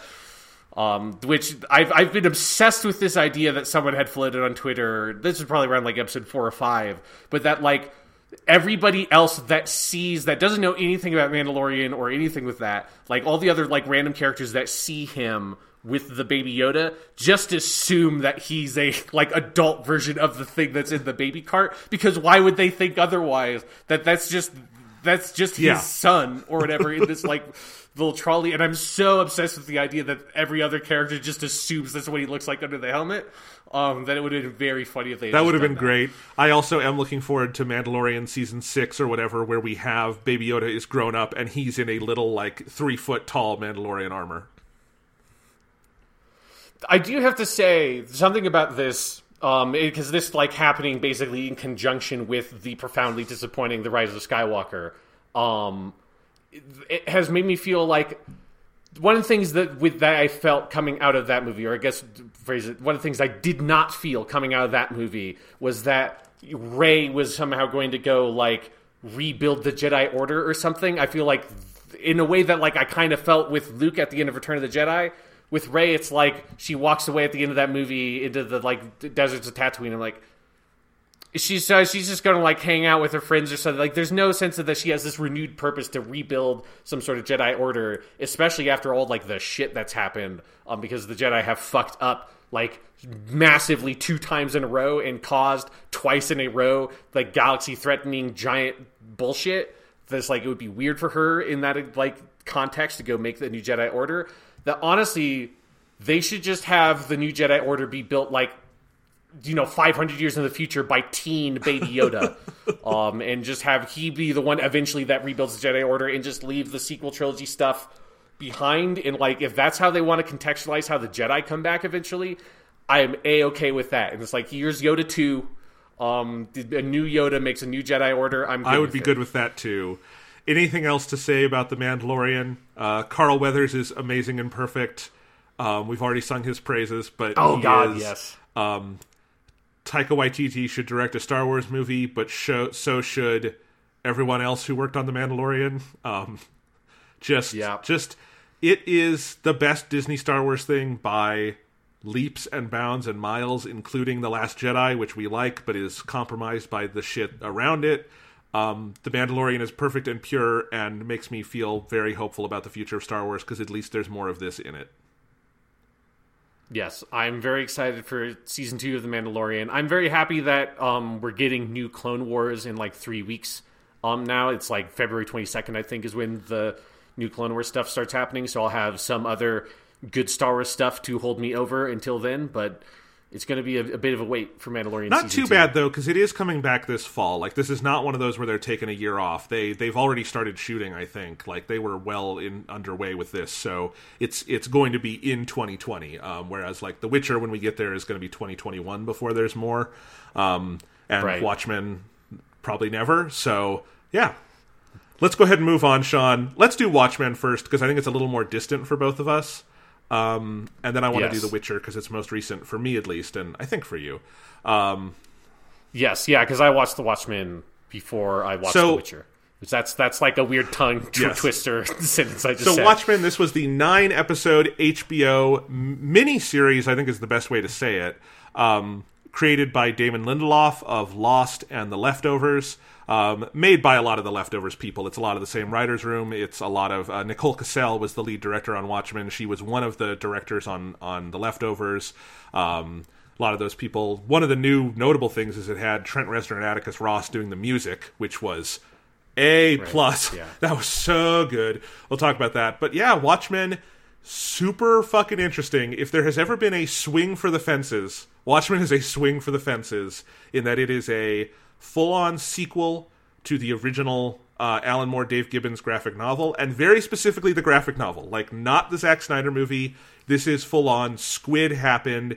The the graphic novel, as Lindelof said, is Old Testament. It's accepted. This is a sequel with a new main character named Angela Abar, um, played by Regina King, who is phenomenal. You get some returning characters like Jean Smart as uh, Laurie Juspeczyk, um, yeah, which is- Lori Blake, as which I think goes they did just so no one had to say Juspeczyk.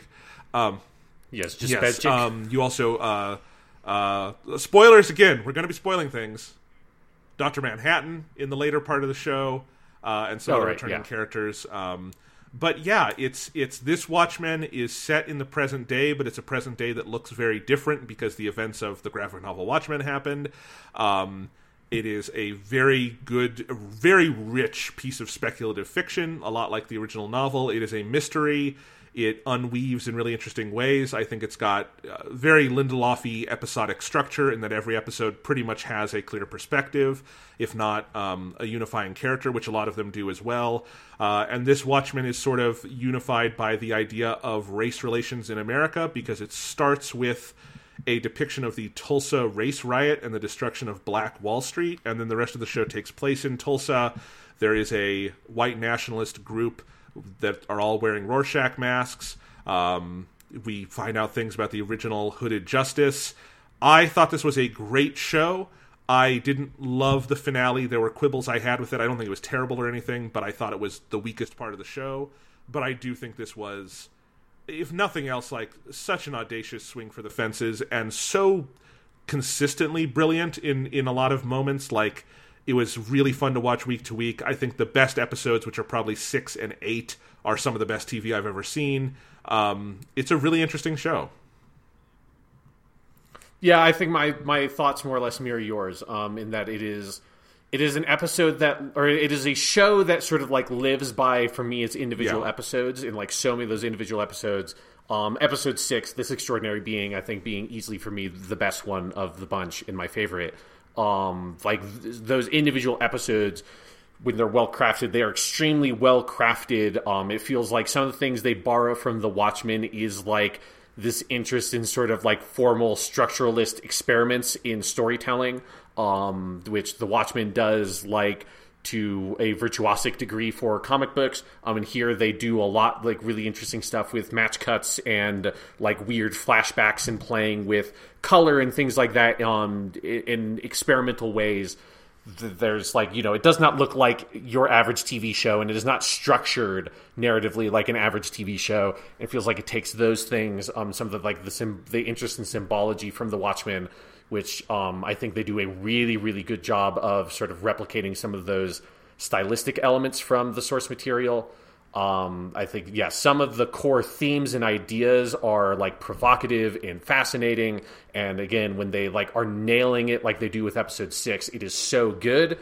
The only thing that's a bummer is that like it, it is very much a the journey is much more interesting than the destination kind of thing, and that like the finale is a very conventional finale for a very unconventional TV show, and it kind of unfortunately it has in like with the distance I now have from it, it has like deflated a lot of my like enthusiasm for the show, just because it is like there's there's so much good stuff in that middle section, and then at the end it just kind of like wraps up, and you're like it's it wraps up in a very like kind of neat tidy way that is so like okay this is this doesn't feel like it was like it feels like you brought someone else in to make the finale or something and there are multiple moments early on in the finale where I thought it was going to go in one direction that was like, oh yeah, if you did this, it would be fucking great. And then they don't go that way. They instead of what they normally did, which when they hit a fork in their sort of storytelling potentials, would they would take the one that's the more sort of bolder but more kind of risky path. Um, and they almost always did that throughout the show. And then in the finale, it felt like every time they hit one of those forks, they tended to go down the very like easy kind of path to kind of wrap the show up. And so that's a bummer, but the stuff throughout it is so good that it's still a great TV show. It just would be like an all-time great TV show to me if they had nailed that. Yeah, finale. and it's it's tough to talk about because it's not like I think the finale is bad or anything. It's it's more that like it feels way too pat and neat. Neat is the word you used, mm-hmm. and like that's interesting to me because it's Damon Lindelof doesn't really usually write like that. Like the leftovers is so open ended and like like I expected more of sort of a leftovers style finale. I know you haven't seen that show, Sean, but like it is you know the leftovers is a show that starts with a giant mystery and makes it very clear you're never going to get answers and i think that's the right response to that watchmen has to give some answers like there, there is a podcast that hbo did with uh, damon lindelof for watchmen that i would highly recommend people listen to because damon lindelof does not do a lot of interviews these days but when he does he's one of the most thoughtful people out there and it's really cool to hear like you know all we said about episodic structure and like the comics. Well damon lindelof talks about how like he got into writing because of Watchmen, and he read Watchmen serialized. So like as a monthly comic, not as the full novel. And like that's how he got his sense of episodic structure. And that's really clear on Lost with like the individual character flashback setups. It's really clear on Watchmen. Um, and that, you know, so he understands this book really well.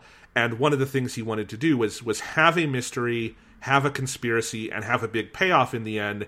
And I do see where that comes from. Like I do see the like the series of choices that leads to the finale being as neat as it is because the book Watchmen is also one that like has a bunch of threads out there and at the end of the novel it pulls them all together in a really clear way. It's just that I feel like the way Alan Moore does it like narratively it is very tight but it it feels so thematically like me- messy in a good way like unsettled you don't quite know how to feel about it. It leaves a ton of big questions, and I think that's where I feel like if I had one big criticism, I think Lindelof and company got a little too in over their skis on the plot mechanics and kind of forgot. It feels like episode 6 is where like a lot of the big thematic nets are cast out where they like where they should be for the end of the show too and i don't feel like they pull those in in particularly interesting ways in the finale if that makes sense yeah, I agree. I mean, I think what it is is like, you know, the Watchmen graphic novel in its sort of finale section has one, the reveal that Ozymandias already did the thing he's threatening to do, which is like an all time great moment in the history of superhero fiction, for certainly, if not fiction. And then the beginning of the next issue, which is just like five or six like splash pages of people just dead um, in New York, which is still like for me one of the most like shocking moments in fiction I've engaged with um, because it's so powerful um, and like forcing you to go through and flip each page and like watch the destruction of what Ozymandias has just done. Um, and then it proceeds to end ultimately with the statement that um, this TV show likes to bring up a couple of times with Ozymandias' character, which is that nothing ever really ends. That's like there's the, that while the story may have wrapped up from our perspective um, as the reader of the book or the watcher of the TV show, um, the the story of like life doesn't stop. Things always go. Time always marches forward, and so this desire to have a culmination, like a true conclusion of events, is like a weird sort of psychological imposition that humans put on reality that is not factual, that is not real. And Dr. Manhattan is the only character that fully understands that because he doesn't see time the way we do. And it's like that statement by Dr. Manhattan is one of those just like pokes the balloon or whatever of like the ending of that story and the TV show completely misses anything that feels like either of those two moments. It feels like each time you would have had a moment that would have been like that. Instead, it is more like the villain just sort of monologues and it's over, right? Like it's just like, oh, okay, yeah, it's not, it's not. Here's like the big shock twist. It's like this is not what we expect. This is not a clean wrap up. This is something that is very messy, even if it is thematically very coherent and very pointed. Um, for whatever reason, the TV show just doesn't feel like it was it knew how to pull that off. Um, like I said, I just think it gets it's a little too much of a puzzle box. Like here's the best example for me: the most fun thing watching Watchmen every week is the Jeremy Irons short movie that we would get. And those mm-hmm. are fucking brilliant. Every single one of them, where Jeremy Irons is off on some weird planet and he is doing. I mean, at the beginning, we don't even know he's in space. And it is a weird, like, almost skit with Ozymandias. It is so good. It is so funny. Jeremy Irons is so, like, fully engaged. I think it is such a good presentation of that character. It is so batshit weird but when it ultimately all gets tied together and he comes back to Earth in the finale, which I enjoy all of that up and like I love the reveal that he was the gold statue the whole time, like that that who that was there in the garden, like things like that. Like that's so cool. But then you have to get to the plot question of like, well, why was he there the whole time? What was all of this about? And it's not a thematic thing. It's not a thought provoking thing. He's there in the finale so he can do the doodad on the on the computer to make the fish fall from the sky and stop the Seventh Cavalry's evil plan. Right? Like that's what he's mm-hmm. there to do. So he's there completely for a plot function purpose. And because of that, like from a plot standpoint, the only reason is he's in space is so he can't be there to do those things earlier in the show and it becomes it kind of becomes the snake eating its own tail in that it's all this kind of plot cul-de-sac without I think something interesting to do with Ozymandias in it because I think the end of the the fina- the finale being Laurie Blake arresting him I don't like at all. I just think like that's that's so No, that that's awful. awful. It's unresolved. It's like you can't bring Ozymandias to justice because that's kind of the point of Watchmen is that he is above these things because of what he did and who he is, and that's like a really important thing. And just reversing the end of the graphic novel doesn't make this feel more final. It makes it feel like it doesn't have an idea of its own. You know? Yeah, and I think for me, like one of those moments early on in the finale that made me realize that, like, oh, maybe they're not going to be able to pull this off is I got so excited when that fucking rocket lands on Europa or whichever moon he's on, um, and he gets inside it, and then it becomes clear that like he's to be like turned into the gold statue, um, and then he gets turned into the gold statue, and I thought that that was it that that was the end of his story at first. I was like oh shit that's so good that the whole thing that like she like like he came up with this whole fucking ridiculous scheme that he's been working on for the whole season of trying to signal lady Trieu to like come rescue him and like all the weird mechanics involved with that. And that the culmination of that would be that she sends a rocket that he thinks is to bring him home but she actually just sent it there to turn him into a gold statue that she's just going to put up in her fucking like courtyard in her penthouse like apartment or whatever that that i thought that's what it was and that that was the whole ending of his story and that was it i thought that would be so fucking would- I agree perfect. That would be the 100%. perfect ending for that character, the perfect development for Lady Trieu to, to as like the newer version of Ozymandias, and to leave him as a the gold embossed statue, um, just sitting there for eternity. Like that would be a perfect resolution for that character. And then they thaw him out, and it's like, and then he just sort of walks around and he's talking to the other characters, and like from that point forward, that character feels Ozymandias feels so just like perfunctory. Like he doesn't feel like he's the same character anymore because the character that we saw for the rest of this show was a fucking lunatic who would not be able to have a normal conversation with any of these people at all. And he's walking around and talking to them and coming up with this weird scheme to fucking rain frozen squid on people and stuff. It's like this is awful. Like who why why is this how you're ending the show? And then yeah, culminating ultimately in a moment that I think both Rob's Laurie Blake and especially Looking Glass of most of the stuff that was interesting about those two characters, where they just knock out Ozymandias and go arrest him, I guess, and that's the ending of those characters' stories. It's like this is so chitsy. Like it's like what is this resolution? Like how how is the same TV show that we got the choice to make Hooded Justice a black man? Um, how how is this show the same show? It was something that, that I just had a hard time kind of grappling with at the, in that finale. Why they would have made a lot of the choices that they made because it felt so incongruous with all of the stuff leading up to I completely agree with all of that, uh, one hundred percent. I think the other side of it is that I think it gets way in over its skis with like figuring out how they're going to tie Lady Trieu, Doctor Manhattan, the Seventh Cavalry, and Angela all together into the finale, and you kind of just get plot mush where it does all come mm-hmm. together. It answers all your questions. It's kind of what people wanted out of the Lost finale once upon a time. It hits all the checklists, but it doesn't really do anything interesting with it. Like the Seventh Cavalry is completely perfunctory to the end of the show. And the end of the show winds up being not about race at all. Like, at all. Like, Angela isn't even really a factor in the finale until the last 10 minutes, which I like the last 10 minutes. I think those are the right last 10 minutes to a different version of this finale but like mm-hmm. the rest of it just it doesn't feel like it's her story anymore it doesn't feel like will reeves had much to do with it at all. I, re- I mean i love the last scene with will reeves. Again those last 10 minutes with her in the theater with him and then at home with the egg. Perfect. But i just thought everything else like it doesn't i it doesn't feel like there was there was something to kind of tie if we started in tulsa with the with the black wall street event i feel like the ending had to have something to do with that and it didn't have to be the kind of ending where they solve racism because that would be impossible but just where i feel like there was a bigger reckoning with it um, and i'm kind of of two minds with with how dr manhattan plays into it because on the one hand i think episode 8 a god walks into a bar one is a phenomenal pun of a title You, you Yeah. know Oh, they yeah. gave Angela Abar that name so they could do that pun. Just I know that 100%. And I think it's a great episode. It's it's such a good presentation of Dr. Manhattan. It is such a good piece of television. But I also think Dr. Manhattan kind of weirdly overwhelms the finale in a way that like feels like it completely changes the direction of what this show is about.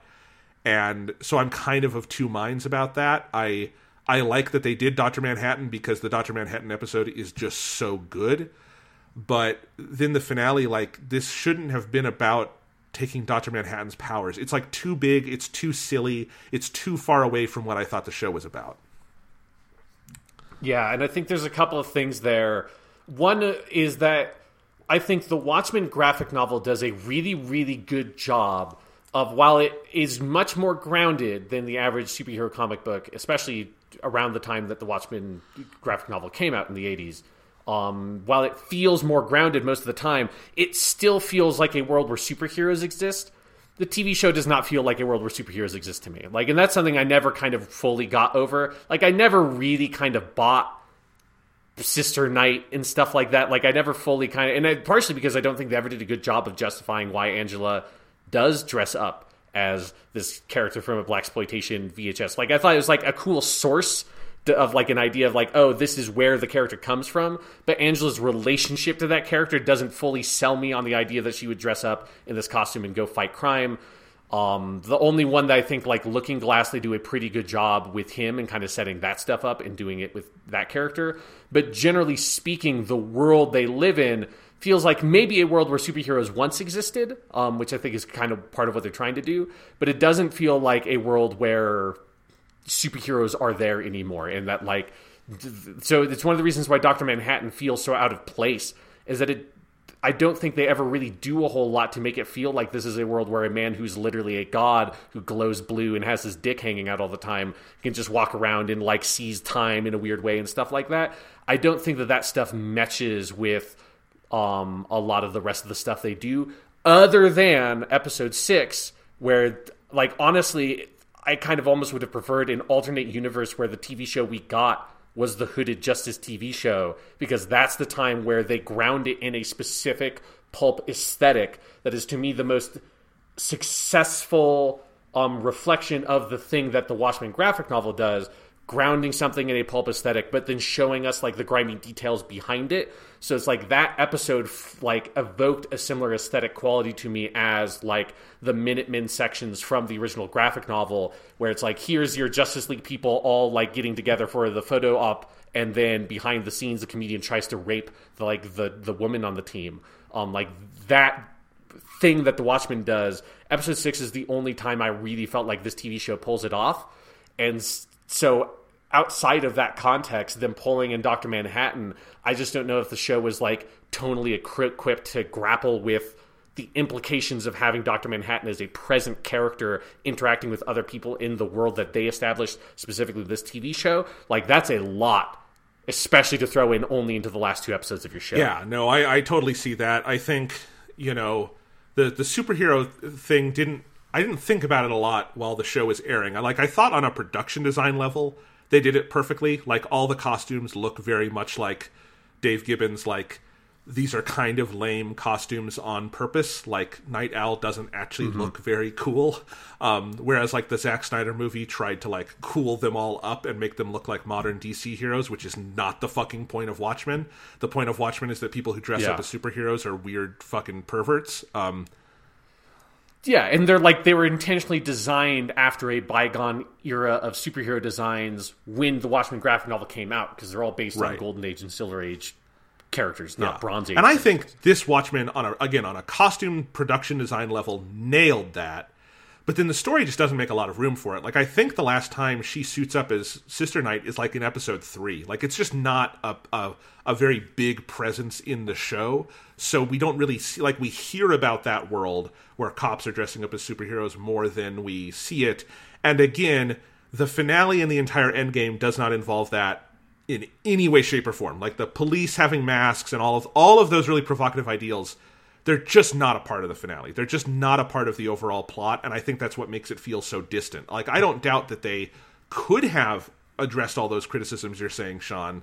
It's just not It's just not in here. It's just like that's not the pl- point of the plot. In part because we only know the plot is Doctor Manhattan centric at the end, but obviously Lindelof and company knew that throughout. And it like if you were to watch it again, that's very clearly there because it has to be because that's what we're building to but that's why some of these things feel like afterthoughts like a lot of the things that i think people thought were most interesting about the show are kind of they wind up being more cursory on the sidelines than than I think we thought they were because in the early going Dr. Manhattan is distant and and we think he's gone, you know.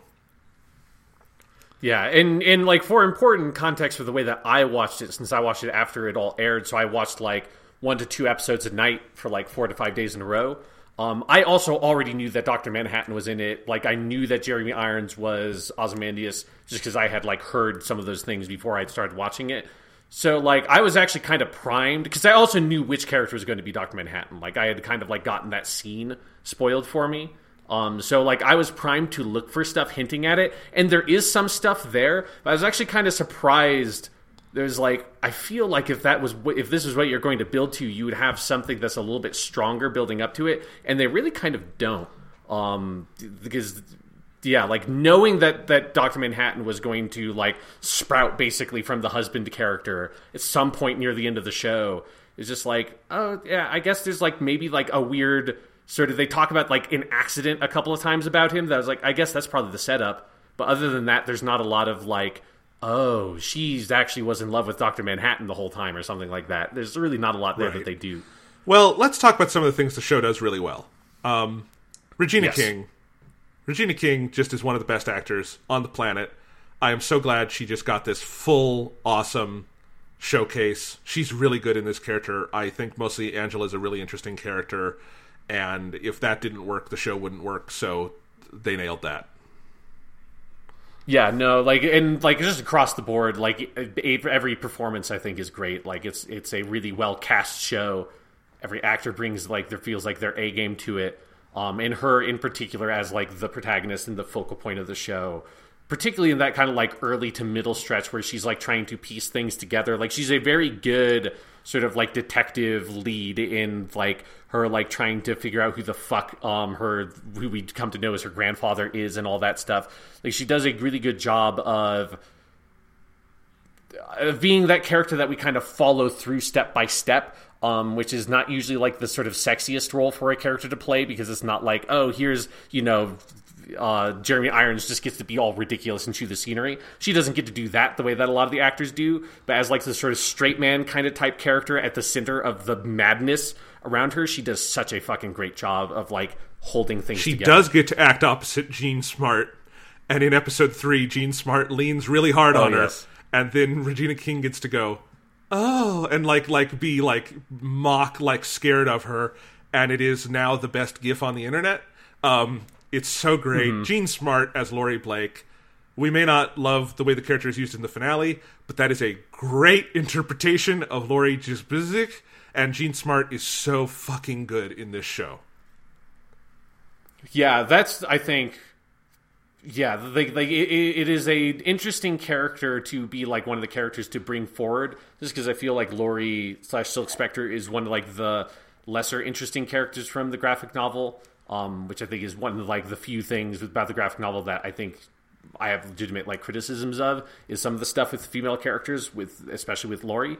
Um, but like the vision of sometime in the future, she just becomes this just bitter fucking doesn't give a shit lady. Um, who's now like hunting down other vigilantes, which again is like a if you were going to make a different if you're going to like not a, like a season two of this show, but another show from the seeds of the show Planet, I would take a Hooded Justice show. I would also take a like Laurie Blake special agent for the FBI hunting down um, other vigilantes because that scene, the sort of flashback scene they do where she um, catches whatever the like the the whole like weird bank heist sequence um, that is such a good window, and it's one of the few times where I felt like the show, in its modern setting, captures some of the absurdity of the superhero thing mixing with um, a more grounded reality that Watchmen does so well. Um, that's one of those few moments where I feel like the show kind of coalesces on something like that, and a lot of that is her performance really just like God, I just want to see her just make fun of people's stupid fucking costumes Oh, so forever. great. Like I would just take a whole TV show that is just Because episode three is the is the one where we meet her, and it's the Laurie centric episode, and it's framed by her in one of the Doctor Manhattan phone booths, which I think is one of those great little pieces of world building in this show. And she's Mm-hmm. giving she's telling him the joke. It's so good. Like like uh, you're right. I, I want like the I want them to do like an HBO TV movie about like Laurie Blake because Jean Smart is so good. Yes. and and it it also does feel like a very true extension of that character to me. Like because so mm-hmm. this is a long time later. This is a full thirty years. She has lived a full adult life. Like you you get bits and pieces of the backstory that she did continue vigilanteing with Night Owl, and now he's in prison and she isn't. And yeah, she would be a bitter kind of asshole because she she she did not have a great life from what we saw, you know. And uh, Yeah. I believe it one hundred percent. I like it. Again, I wish there was more sort of payoff to all those things she is, but um, it, every moment she's on screen is a fucking joy. So that's great. Um, Tim Blake Nelson as Looking Glass is phenomenal, and his episode is so good. And another one that you talk about character endings. I thought he should have just died at the end of his episode, like when the Seventh Cavalry arrives and kills him, like because he does not do anything of value really in the finale, other than kind of stand there and be kind of mildly helpful. Um, but I just thought this this vision of this person who was like he was directly touched by the squid attack. He is completely paranoid. He learns it was a false flag attack and and chooses kind of to believe it anyway and then gets killed. That kind of would have been the perfect arc for him. And and also he had the best costume. That fucking the, every scene with him in the mask is amazing and that's one of the coolest and most disconcerting superhero masks I've ever seen. Yes, no, like Looking Glass was one of my favorite characters. I think it is like a, you know, evoking a lot of elements of the Rorschach type character, but going in a very di- different direction with it. Um, that I thought was like that worked really, really well. The performance is so good, and I agree with you that like his episode, which that's episode five, so. right? Um, yeah, Little Fear of Lightning, yeah, because those two back to back, Little Fear of Lightning and This Extraordinary Being, are I think that's my favorite period of the show. Um, that like fully diving into what makes this dude tick, why he wears the weird like tinfoil, like what it's like, you know, the Watchmen universe version of the tinfoil hat, um, and and him being traumatized by the psychic blast, which that was a good detail. Um, that is a thing that is like easy to kind of forget that happens along with the squid attack. Is like there's this big psychic blast that happens, so it doesn't just kill all the people in New York City, but it like kills or horribly like psychically maims you know hundreds of thousands of people in the surrounding areas and so that was a really smart small detail from the finale of watchmen that they honed in on to build this guy um, that i thought was really cool and yeah like his interactions with angela are great it's just that fucking they should yeah they should have either killed him or this is another area where it felt like the finale had two paths to pick and they picked by far the worst um, which was if Ozymandias was going to make it back to Earth, then Looking Glass should have fucking killed Ozymandias before Ozymandias could have stopped the villain's plans. Which is the other thing I thought was going to happen is they're all in that fucking room together um, in Karnak. Ozymandias is doing his plan.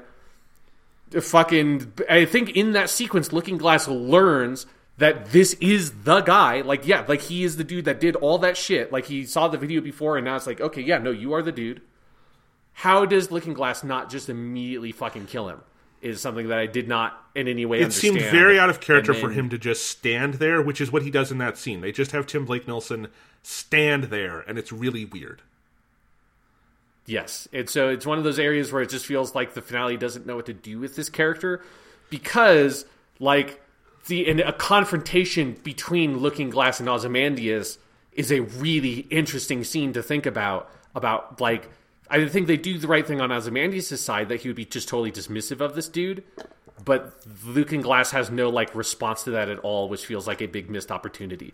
Um, but other than them kind of flubbing that, um, yeah, that moment where he's like, where he's going like the the cavalry are coming back uh, to like attack him, and you think that he's uh, sort of decided to throw all of his shit away, and then he goes and gets it again from the trash. Like that's a great moment, and would have been a great moment to leave that character off on because it felt very true. Yes. Um, you know, I think there is a little bit of thematic muddling with with how they handle all of that that I don't know how you quite avoid, but just that they both sort of tie the big squid attack into 9/11, but Right, yeah. they also make it a false flag because it was that is established in the Old Testament of Alan Moore's Watchmen. It was not a real squid attack but 9/11 was. I, I don't think the show is should be encouraging 9/11 trutherism, and I don't think Damon Lindelof is trying to encourage 9/11 trutherism.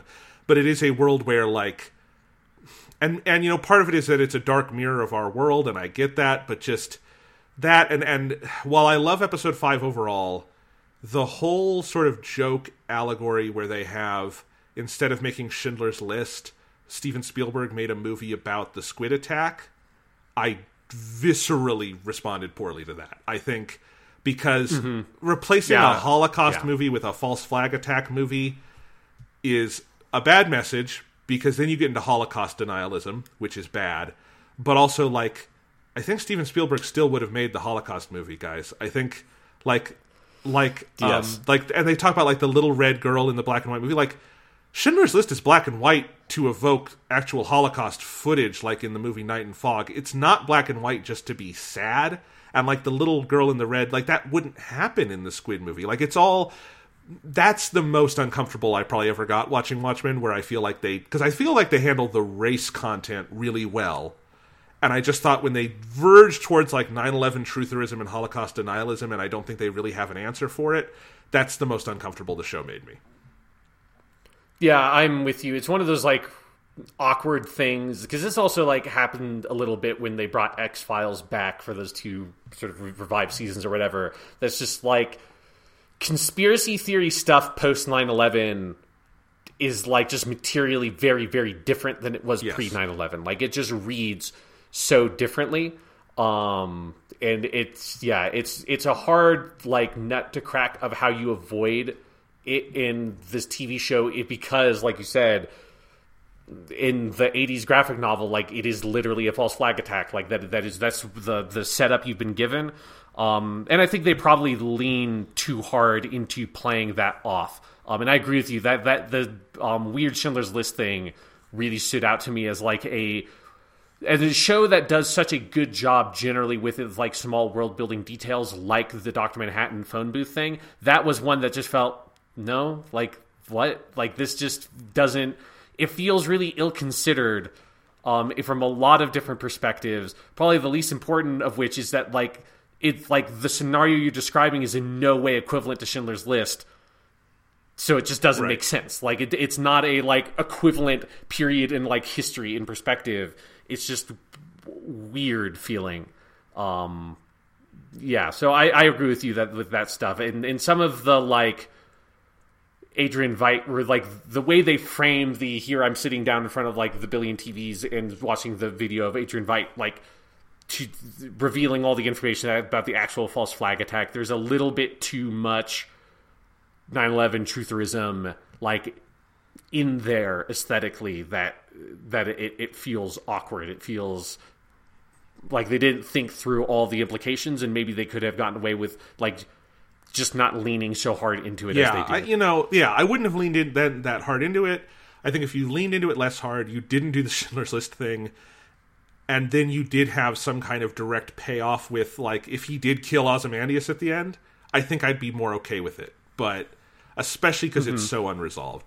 Um, so let's talk about Will Reeves. First off, Louis Gossett Jr. in the modern day Will Reeves is so good. He's so good. Like he he gets to deliver like the denouement of the show at the end um, about you know wounds need air to heal, and it's a beautiful moment that would be even more beautiful if the rest of the finale had anything to do with the rest of the show. But you know, topic for another day. It's still great. Um, and then episode six, this extraordinary being, where obviously we have a different actor playing Will Reeves as a young man um, who has escaped the Tulsa race riot, the the uh, Black Wall Street event, and is now a grown man in New York City and becomes hooded justice after being lynched. Um, it's a brilliant. It's the kind of brilliant subversion that makes me think Alan Moore would kind of like this show if he actually watched it. You know, because it is so true to the spirit of Watchmen, which Watchmen is is punk. Watchmen is fucking rebel. That is the same kind of thing, you know. Yes, absolutely. And like the like the the sort of deftness with which they walk around the established fiction of Hooded Justice as a character, and nothing in this show contradicts anything you know about Hooded Justice. Um, all the things that are pretty heavily known or implied to be known are true, um, like his relationship with Captain Metropolis. But like a lot of the like speculative stuff that is stuff that clearly in Watchmen of him like maybe he was this weird bodybuilder dude or whatever it was that like washed up with a bullet in the back of his head. Like that stuff that was clearly presented as speculative in the original graphic novel, sometimes in like the ancillary material um, at the end of some of those issues. That stuff is like no, that was bullshit. That was people just making it up, and they like bring it into the world of the show and reference some of those things to like to let you know that yes, we are aware that these things were said in the graphic novel, but clearly they were said by things by characters that would not have known whether or not it was true or not, and was presented as such. So we'll sh- tell you that, and then here's our version of like what actually happened. Um, and so much of it links up so well with like the imagery of the noose and the hood, and and mirroring that with um, lynchings and like the him putting makeup around the eyes and the justification that it's like you can't let people know that you're a black man um, because you know society won't accept it because they wouldn't um, because we didn't have black superheroes back then like in fiction. Like it just didn't happen almost ever. Um, so like that stuff it is such a smart nuanced read of all those things to bring together what is like a, a way, way, way, way, way, way, way, way, way, a million times percent more interesting version of let's look at the true history of hooded justice than anything I could imagine. Than than like Alan Moore would have done because he didn't do it, right? Like this is a much better take on that character than anything I could have possibly thought of. Um, and and it is to me by far my favorite part of the show. Like I think that episode six is just like structurally fascinating with like the different sort of like time periods they're playing with and it's all played through these like weird memories that Angela is experiencing through her taking the nostalgia drug. Like all of the just like the weird shots and edits and cuts they do to communicate this distorted compressed memory of a person's life moving through these traumatic events is so starkly powerful um, I think that like, like whatever issues other areas in the show have, this episode I think is basically perfect. Yeah, because the strongest threads of Watchmen the TV series are about black identity and legacy and the notion of America erasing black identities and legacy. And starting with the Tulsa yeah. massacre and and that was a as clear enough an idea of that in American history as exists, where there was this very economically development uh, developed black community. There was Black Wall Street. The white people of Tulsa would not stand for it, and in a day, basically burned it all to the ground and murdered all these people. And then we erased that from our history textbooks, and a lot of people learned about it for the first time watching Watchmen on HBO so it is literally an example of black identity and, and value being erased and legacy being shut down. And then you have this character, Angela, who doesn't really know her legacy because she hasn't been allowed to know her legacy. It is still there though because trauma does get passed down through DNA. It gets passed down through your genes. She she lives with that. She re-experiences it and finds this other hidden history about her grandfather who actually kickstarted the entire superhero revolution that Watchmen is about. And he was black and not allowed to be himself in, in two directions, both black and um, at the very least bisexual. Um, and and yeah, that's that's what it's about. And then you have the beautiful payoff in the finale with her talking to him in the theater and the line about wounds needing air to heal. And my biggest disappointment with the show is that the overall plot ended up not having anything to do with all that because that is all so good and episode 6 is the nexus of that where it all comes together. And it is like whatever other problems the show has structurally in the end this is still like the smartest piece of of live action superhero storytelling on race You know, like the only other com- competitor mm-hmm. I think would probably be Black Panther, and I think episode six of Watchmen, you know, goes in even more radical directions with that. Um, and it's it's I, I don't want to compare them. I shouldn't say more, but like you know, because I think they're saying very different things. But you know, this is this is American you know identity myth making about African Americans in a in a profoundly interesting, compelling, challenging way. Um, and and don't take my word for it. Like there's a lot of really great writing by by black critics out there about this episode that I found tremendously moving and thoughtful that I would go seek out. Um, yeah.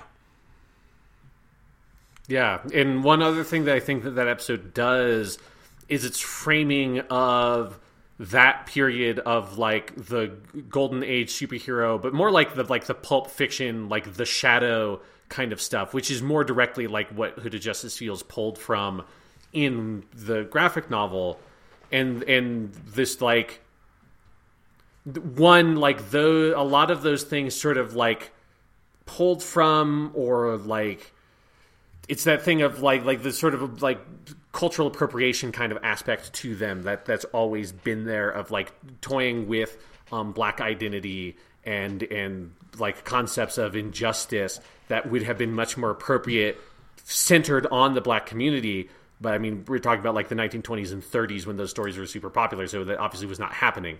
Um, but them taking be like, well, no, like this is what this is actually about. Like these are the real injustices and the most potent injustices that were happening in America when these stories were being told. And those stories, those fantasies about superheroes were not being told about the people experiencing the greatest injustice in this country at that time. It was about white people. Um, like the the one you know major exception to that is that a lot of them were you know young Jewish kids in New York. Um, like that's how Superman was created. But even then, like you know, black characters were not present in comic books and broad pulp fiction for decades. Um, certainly not in a thoughtful manner for more decades, um, and not regularly in a thoughtful manner yet. So we're like still working through that dynamic and trying to understand these these stories we tell ourselves about justice. Um, and doing the right thing, making society better, fighting for the people that can't fight for themselves, um, and and yet we never tell those stories about the the people in our society that are most at risk, that are most harmed on a daily you know basis. And so the reframing of this that story and the whole superhero genre effectively in this world being rooted in the traumas and violence exhibited on a black person as opposed to like the thousands of like white revenge fantasies that were happening with those kinds of characters at the time um, is to me one of like the smartest things that this whole show does and and it's one of those things that feels most in concert with the kinds of interesting things that the Watchmen graphic novel did with the superhero comics. And it's like that like I could never ask for anything more from a Watchmen TV show than what episode 6 does. Like it does exactly what I would have ever like in my wildest dreams wanted a Watchmen TV show to do. And the things it takes on both in how it expresses it and like an experimental uh, structural fashion and its storytelling and then also the themes it's doing so thoughtful and caring about the superhero genre and what it represents and what it could and should represent for people um, in a better world like that's what i would want from new watchmen material I don't know if there's a lot in the rest of the show that ever really does that for me, but episode six does it, and I would have never ever dreamed that there would be a single episode of Watchmen TV show that could do. That. Yeah, that. absolutely. And you know, as I'm thinking about it, because when we get to The Witcher, we're going to get into this. I have some specific like in my mind how I would like re-edit The Witcher. With Watchmen, I, I in my mind, I think if I had a wish for the show, I think I much as I love the Doctor Manhattan episode, I would I would give it up so that we could. Episode six should be the climax, I think, of the Watchmen TV series. Like, mm-hmm. if it were a nine episode season, I think episode six should be episode eight, and I think the finale should be dealing with what we learn in this one, um, or something like that. And I think it should be more about. I think the show should have been about dueling conspiracy theories, and like on one hand, like the squid thing, which was a conspiracy but in one sort of sense, But the other conspir- the, the the vast insidious conspiracy in this Watchmen is not one person pulling the strings like Ozymandias. It is the history of the United States engaging with and enabling white supremacy in order to sustain itself. And that is what we learn about in episode six. That's what Will Reeves uncovers is this vast insidious conspiracy of racism, which we know is real, you know?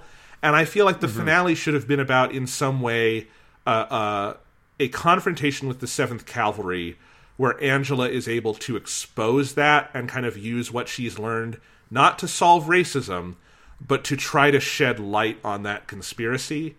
And I feel like that's kind of where I thought we were going, and that's not what the finale is about.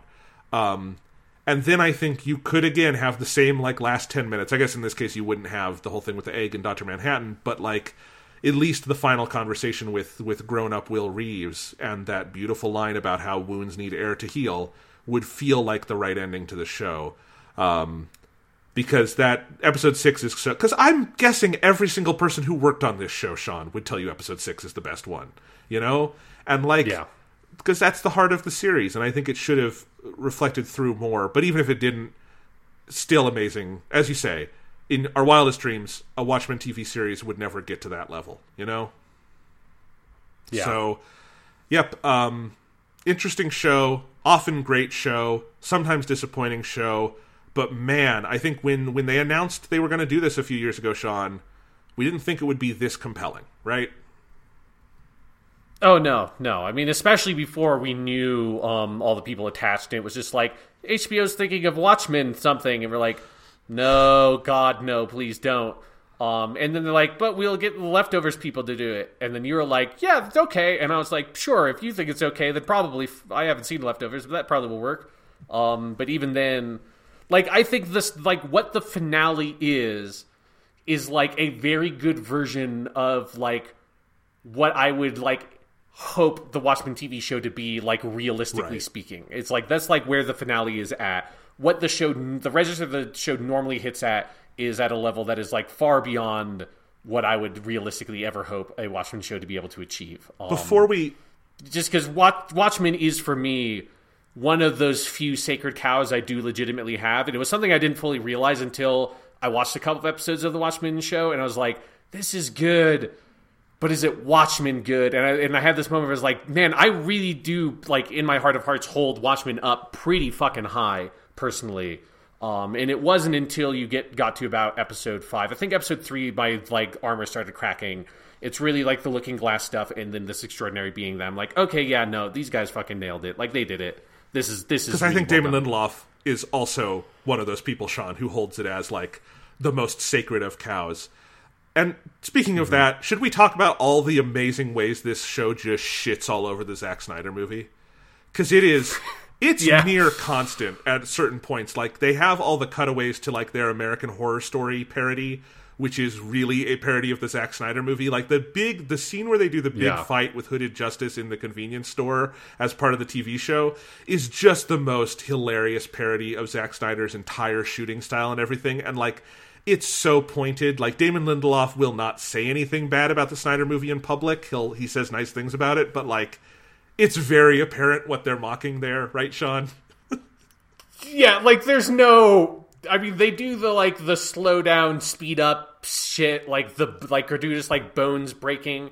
Um, because like it wasn't until I like they did that scene that I remember it's like, oh shit, that's right, that is what that Watchmen movie was like, and like I had just that flashback to that utterly horribly unnecessary fight scene that had Night Owl and Silk Spectre. They were like in an alley and they just beat the shit out of these people, like break their arms, and it's like you know the most like graphic version of a fight scene in like a Batman Arkham game where you're just like twisting limbs out of their sockets and shit. Like, oh my god, this is not what the Watchmen is like at all. Like you don't like you you see people explode from Doctor Manhattan or get shot by the comedian, but you don't see like this kind of weird like gratuitous like very like minute violence like physical violence happening on people um and yeah they definitely nail that like you know, not so subtle jab at the the stylistic habits of that Zack Snyder Watchmen because they do sure. it a couple of times in different ways, and there are there are more and less subtle versions of it.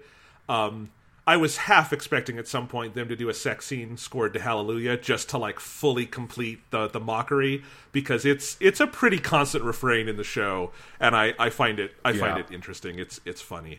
Um, to a movie I don't even hate. I, I think that's probably Zack Snyder's best movie. um, Yeah, like I like I like that movie just fine, but some you know there are some things that deserve to be poked fun. Oh, at 100 with that movie, for 100%. sure. Yes.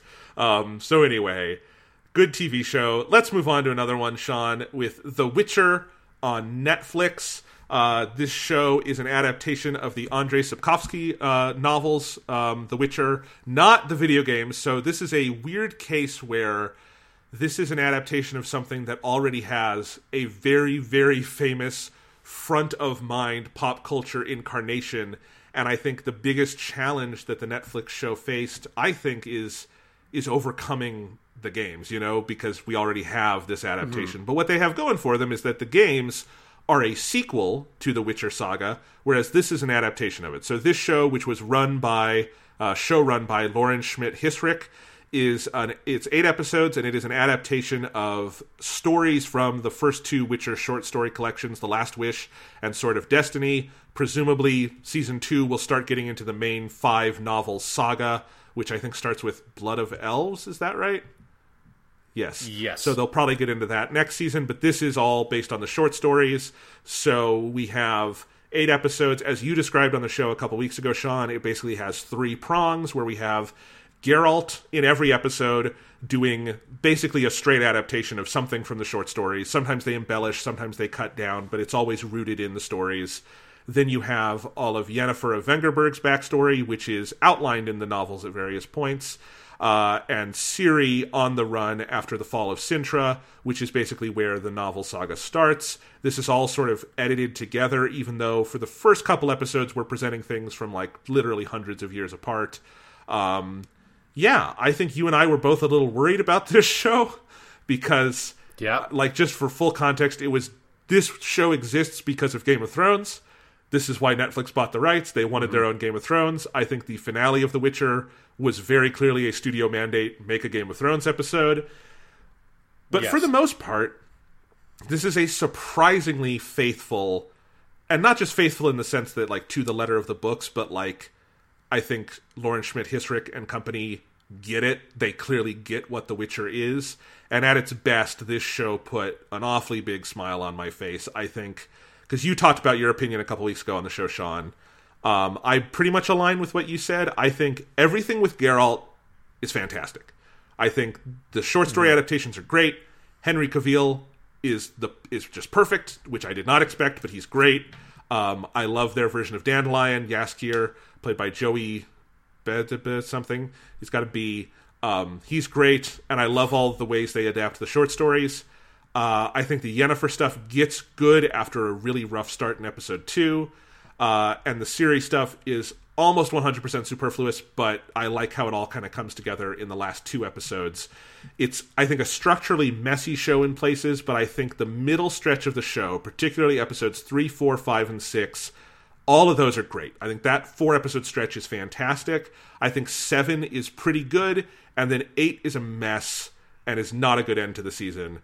But other than that, I liked this season quite a bit. Yeah, and those are those are my exact thoughts. That when they are just doing the short stories, it's very good.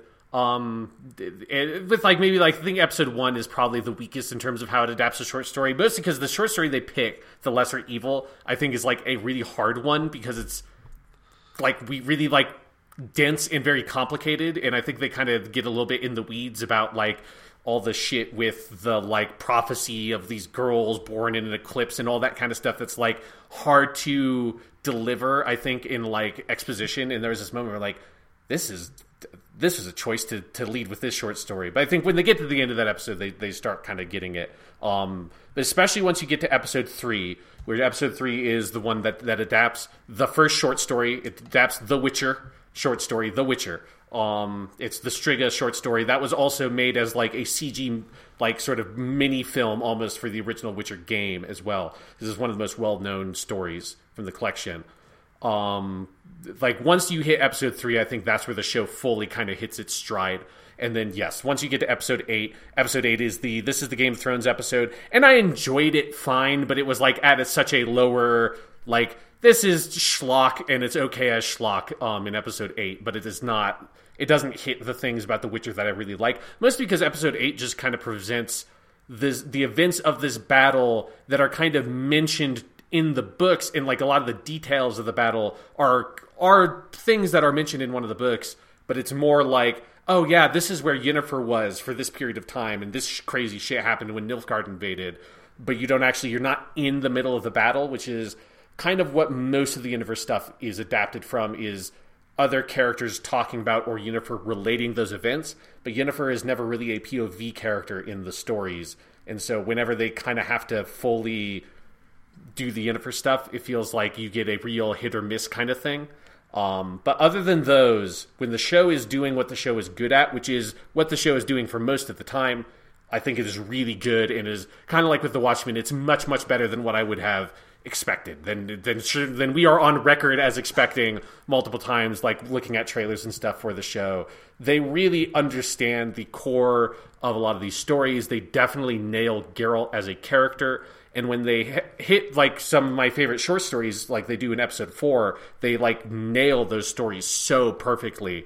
Um, that I was I was a very happy camper watching this show and that whole. I absolutely was. Um, yeah, like my big problem with the finale, just to say it, is like one, it barely has Geralt in it. No, the show's called The Witcher. Yeah. I'm sorry, I don't want to hear the arguments. You just you have to have Geralt in your finale. More than that, you have to. Um, and and the big battle that eats up most of the episode has exactly one character I care about. Even Game of Thrones, as bad as some of the late game battles in Game of Thrones are, they never make the mistake of having no characters I care about. I am invested in the people on screen in Game of Thrones. The problem with that battle is it is just way too abstracted. We've never met a Nilfgaardian. We have no idea who these people are. Most of the people with Yennefer are very bland and boring, and I do not care about them. And Yennefer's arc in that episode is also just way too abstracted for us, I think. Um, so it's a boring and, and pretty bad finale. Uh, but it's the worst episode. Everything else is better. I think I kind of agree with you. I think the first episode I like that they did the lesser evil because I think that's a very compelling short story for like the morality of the Witcher universe to kind of establish that. Um, but I agree. It's it's the problem is that it's so reliant on novelistic, dense exposition, and the only real way yeah. to deliver it is through dialogue. So you have this big chunk of conversation between Stregobor and Geralt, that if you miss any of it, that episode makes no sense. And at the same time, like, because I was also trying to think, if I knew nothing about The Witcher, would I understand this show? And I think emphatically no through the first two episodes. I think the first two episodes are kind of bad at like introducing the universe because they don't even really make it clear what Geralt's job is until episode three, which I think is a mistake. Um, yes, and like, so there's just a lot of dense, complicated stuff. But episode one has a killer ending with the the establishment of why he yeah. is the Butcher of Blaviken. Uh, and I like the world building around Cintra and Ciri having to leave because the way that all comes back later on, especially in episode seven, is a really good payoff. Um, but I, I overall, I just I think the first two episodes are structurally really messy. Where I think the Ciri stuff does not intercut well with the Geralt stuff in episode one, and I think it's all kind of con- even to me. I've read the short stories; it's confusing. I can't imagine if you had no knowledge how confusing those that first episode would be. And then I think the second episode, the Yennefer stuff is really rough. It's the it's the roughest stretch of the Yennefer story, and I think the Geralt story winds up feeling a little thin in that episode. And then I think with episode three, episode three one, the way it intercuts between Geralt and Yennefer has a really clear thematic heft to it, and so it's good. Inter- it's good, mm-hmm. like it makes both stories stronger. So I like how that's cut together. And then in four, five, and six, all of the interactions and the intercuts are pretty direct and like make sense. Sometimes the Ciri stuff feels superfluous, but it's it's fine.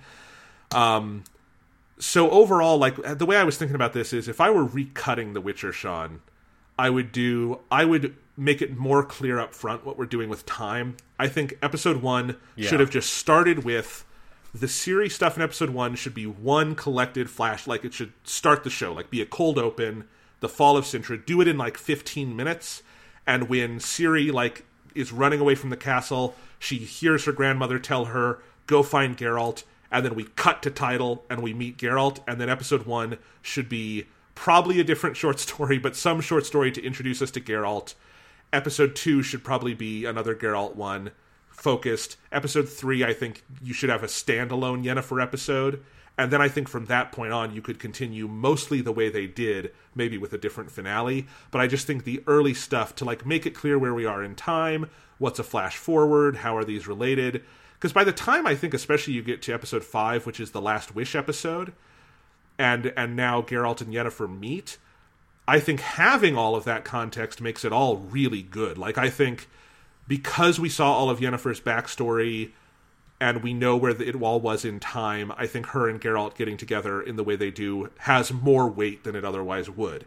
And I think when we get to episode seven and we see the other side of the fall of Cintra, because we saw where it's ultimately going, and this is actually episode four also, four and seven together are much stronger because we had that context earlier. I just don't think the context was presented in the most conducive way to the audience.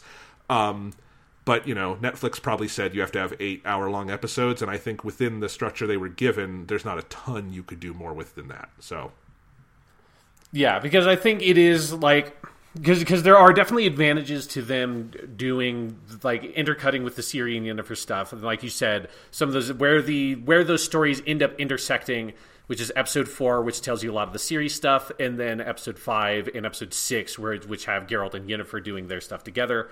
Um, there's there's definitely advantages to having that additional context, um, and so I think with the way that most American TV is structured, which is that you have to have the A plot, B plot, C plot thing. Um, like they do a pretty good job of it. In my heart of hearts, I still would have just liked the here's the thirty to forty minute episode. We're just doing the Witcher short stories um, and adapting those to TV style thing.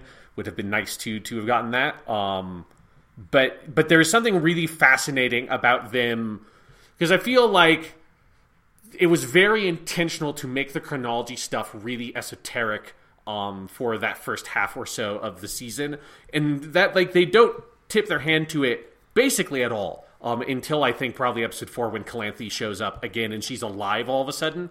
Um, and so until that point, I was sitting there being like, is this stuff supposed to be happening at the same time? Because I know it's not from the books, but I don't know if the show is changing the timeline at which these things are happening. And maybe Yennefer is going to be like 19 or something when Geralt meets her. I have no idea, um, which that would be very weird. Um, yeah, for a lot of reasons. But then, and then that kind of reveal that's like, no, actually, all three of these stories are happening at completely different. Like, you know, some of these are like literally a hundred plus years apart from each other. Like the Yennefer stuff before she meets Geralt is forever ago because she's super old. Um, like it's kind of interesting piecing those things together when they get there. Um, but I think they could have definitely done more to set it up. Um, even if it is a fun reveal when you're finally like, oh shit, okay, this is what they're doing. That is cool. It's probably not cool enough for like the cost they pay in clarity early on. Um, that yeah, I think it's kind of a hard problem to solve though with like having to mix these different elements with the original short stories that weren't necessarily designed to have these other sort of like things inserted in there as well. Yeah, and I I think also like the the Geralt stuff is pretty much solid gold throughout. The Yennefer yeah. stuff is a little hit or miss. When it's good, it's really good. When it's bad, like I think episode two has some really rough patches where it just feels like this is not a good kind of fantasy. Um, but the Ciri stuff is weird to me because I think mostly it feels superfluous. Like I think you could have just had Ciri running away, and the way I would have done it is had a late series episode where it's just the Ciri episode, and we come back to her and see some of her adventures.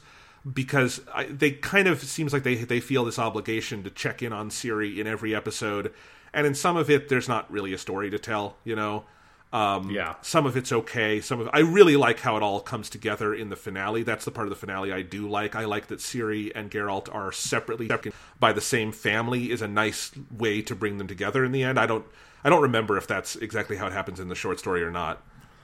Yeah, I don't remember either. I think I think it is, but I yeah, don't remember. So, but either way, it's it's very nice. That's the good part of the finale. Um, but in general, it just some of it felt a little bit like this is wheel spinning American television. Um, but like we said, when it's good, it's good. So let's let's just talk about some of the characters, Sean, because that's what's key here. Um, Yeah. Henry Cavill as Geralt. I didn't expect it, but now that I've seen it, I see what this, the showrunners and everyone saw in him because what they do, frankly, is take all of Henry Cavill's weaknesses and turn them into strengths. Um, I've never thought he was a bad actor, but I think he's an actor with limited range, which is not a bad thing. Lots of actors have limited range. And I think when you direct it in the right way, he can be very effective, like in Mission Impossible Fallout. And when you direct it in Yeah. the wrong way, he can be kind of this weird charisma black hole, like in the Superman movies, where he just is the least interesting Superman. But here, they they they one they lean into his physicality. They they kind of take his lack of affect and make it an affect, which is very effective for Geralt. And then I think he just turns in better acting than I've ever seen from him in kind of just small, like physical embodiment of the character. A lot of small detail in his performance, the way he kind of like reads off of other people. Um, it's a really good performance and like he's got a scene in the finale where he's like in a dream confronting his mother that like i didn't know henry cavill had that in him. He's really good in that.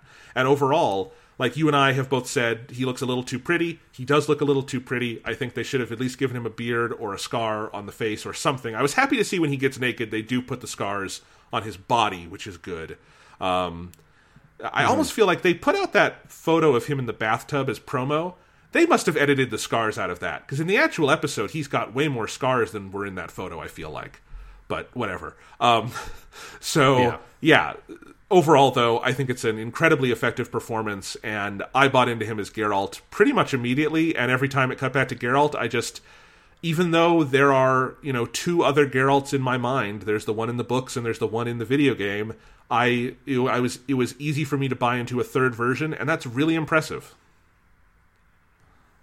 Yeah, I agree. Like I think he just totally nails it, and it is those things where he nails the physicality of the character that's really important, and he just like really gets that world weariness of the character, which I think is kind of the most important part of his just like both that he's he's so done with all this shit, and yet he's there's always like there's a part of him that so wants to like care again and like reach out for someone, which is part of what makes like there are things about that the lesser evil story that make it a good introductory story, just a hard one to be to be an adaptation for a TV show because that is a really good example of Geralt on his shit being like, uh, fuck this, uh, I don't want to. I'm just here to kill monsters, blah, blah, blah. And then he meets someone else that is, you know, in pain the way that he is in pain and he wants to help them. And in the middle stretch of the story is him trying to help them. And he's always trying to help people that cannot be helped because the world is fucked and people are fucked. And he's like, well, shit, everything is fucked. And now I have to kill the person I was trying to help and I'm just going to leave while everyone's like throwing fucking you know like tomatoes at my face basically and running me out of town. Um, and he gets that essence of Geralt that like he he is beat down so much like he's this very reluctant cynic like he in his heart he wants to care about things um but it, it always hurts him whenever he does but he's always going to still try to reach out um when the opportunity ultimately presents itself. And they nail that. And one of the main areas where they get that and i think the most important character that they nail is dandelion or Jaskier. i'm going to call him dandelion because i cannot not think of his name as dandelion. Like Jaskier is what his name is in polish so it makes sense that they did that. But in the translations of the books and the game the character is called dandelion. Um this was i think probably the hardest character to Yes, for the show absolutely. and Yep. they fucking nailed it. And I was sh- I was just flabbergasted because episode two is definitely a rough episode. In many ways, it's probably more rough than episode one.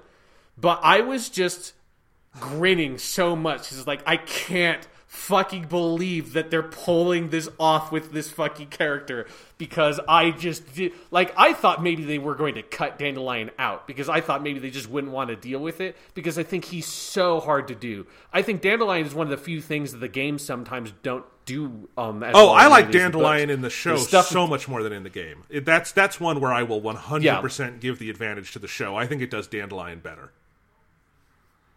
Yeah, like there's stuff, there's dandelion stuff in the games I like, um, but there's definitely like that character is very hit or miss.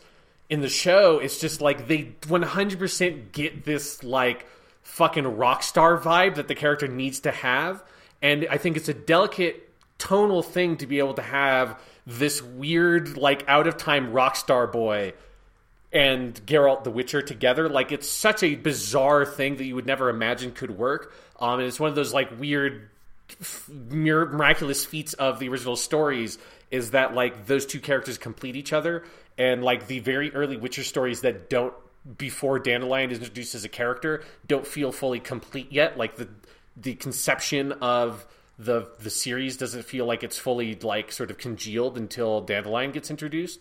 Um, and so it's good that the show gets him in there early. And it's um, what's his name? Joey Batey um, is the guy who plays him, and he just fucking nails it. And, and he's got so the voice of a fucking angel. Just his voice is great. Yes. I they we get a couple of ballads. We get "Toss a Coin to Your Witcher," which is f- completely worthy of the memes it inspired. It is a great song. I have listened yep. to it many times and it has been stuck in my head. I love it. I wish we got a couple more Dandelion songs, but I'm sure given the success of Toss a Coin to Your Witcher, we'll get a lot in season two. Um, honestly, and and you know, I think it's interesting. The in the short stories, if I remember correctly, he's known Dandelion. Like we don't get an origin story of him and Dandelion.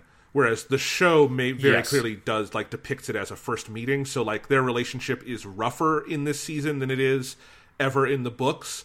Um, although that feels true to I think somewhere in the Sapkowski verse, Geralt probably was more of a dick to Dandelion before they were like fast friends.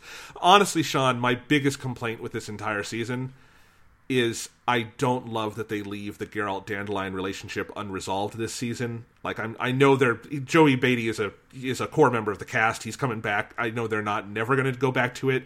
I wish the finale had, at the very least, like in one of his like dream sequences had Joey Batey there for Geralt to like express regret because the last scene they have together in this season is in episode 6 where they're hunting the dragon and Geralt snaps at him at the end and says, you know, you're ruining my life basically and Dandelion leaves. And I was just so crushed by that. And you know Geralt regrets it as soon as he says it.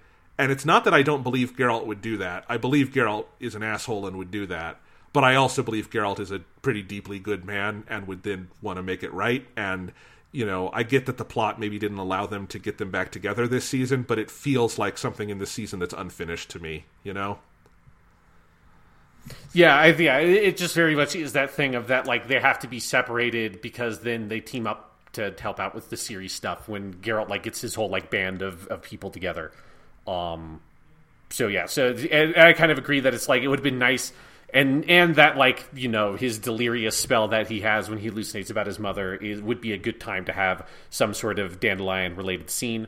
Um so that stuff is a little bit rough. But i do think like one of the things that they just get so well about dandelion is with the music that he sings.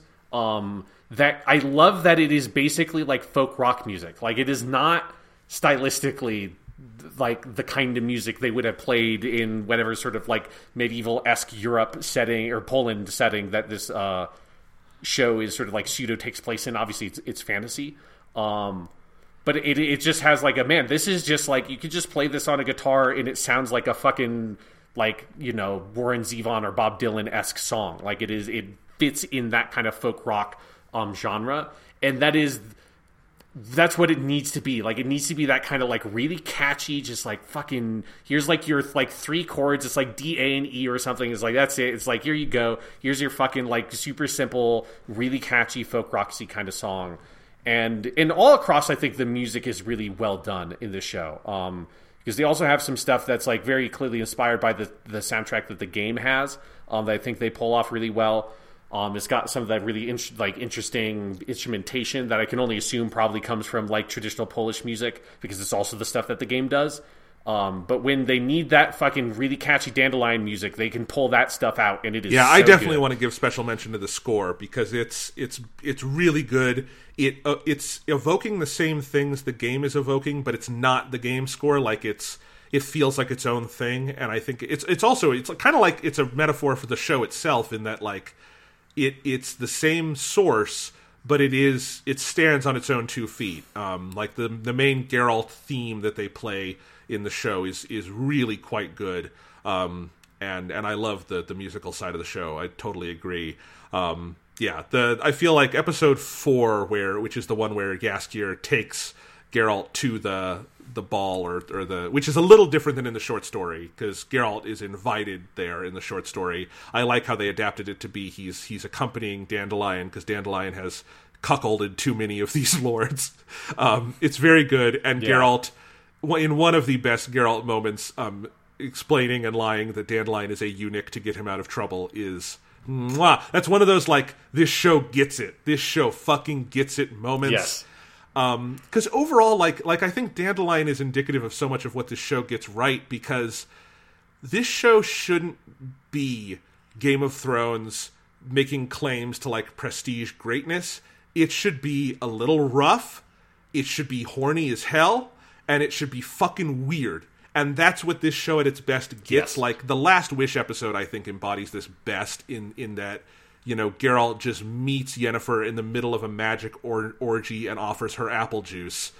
Like yeah this show fucking gets what it is and i love that about it. I love that it is openly fantasy. It like it, it just wears fantasy on its sleeves in a way that like game of thrones is scared of fantasy. It does not like bringing fantasy into it. It shuns fantasy.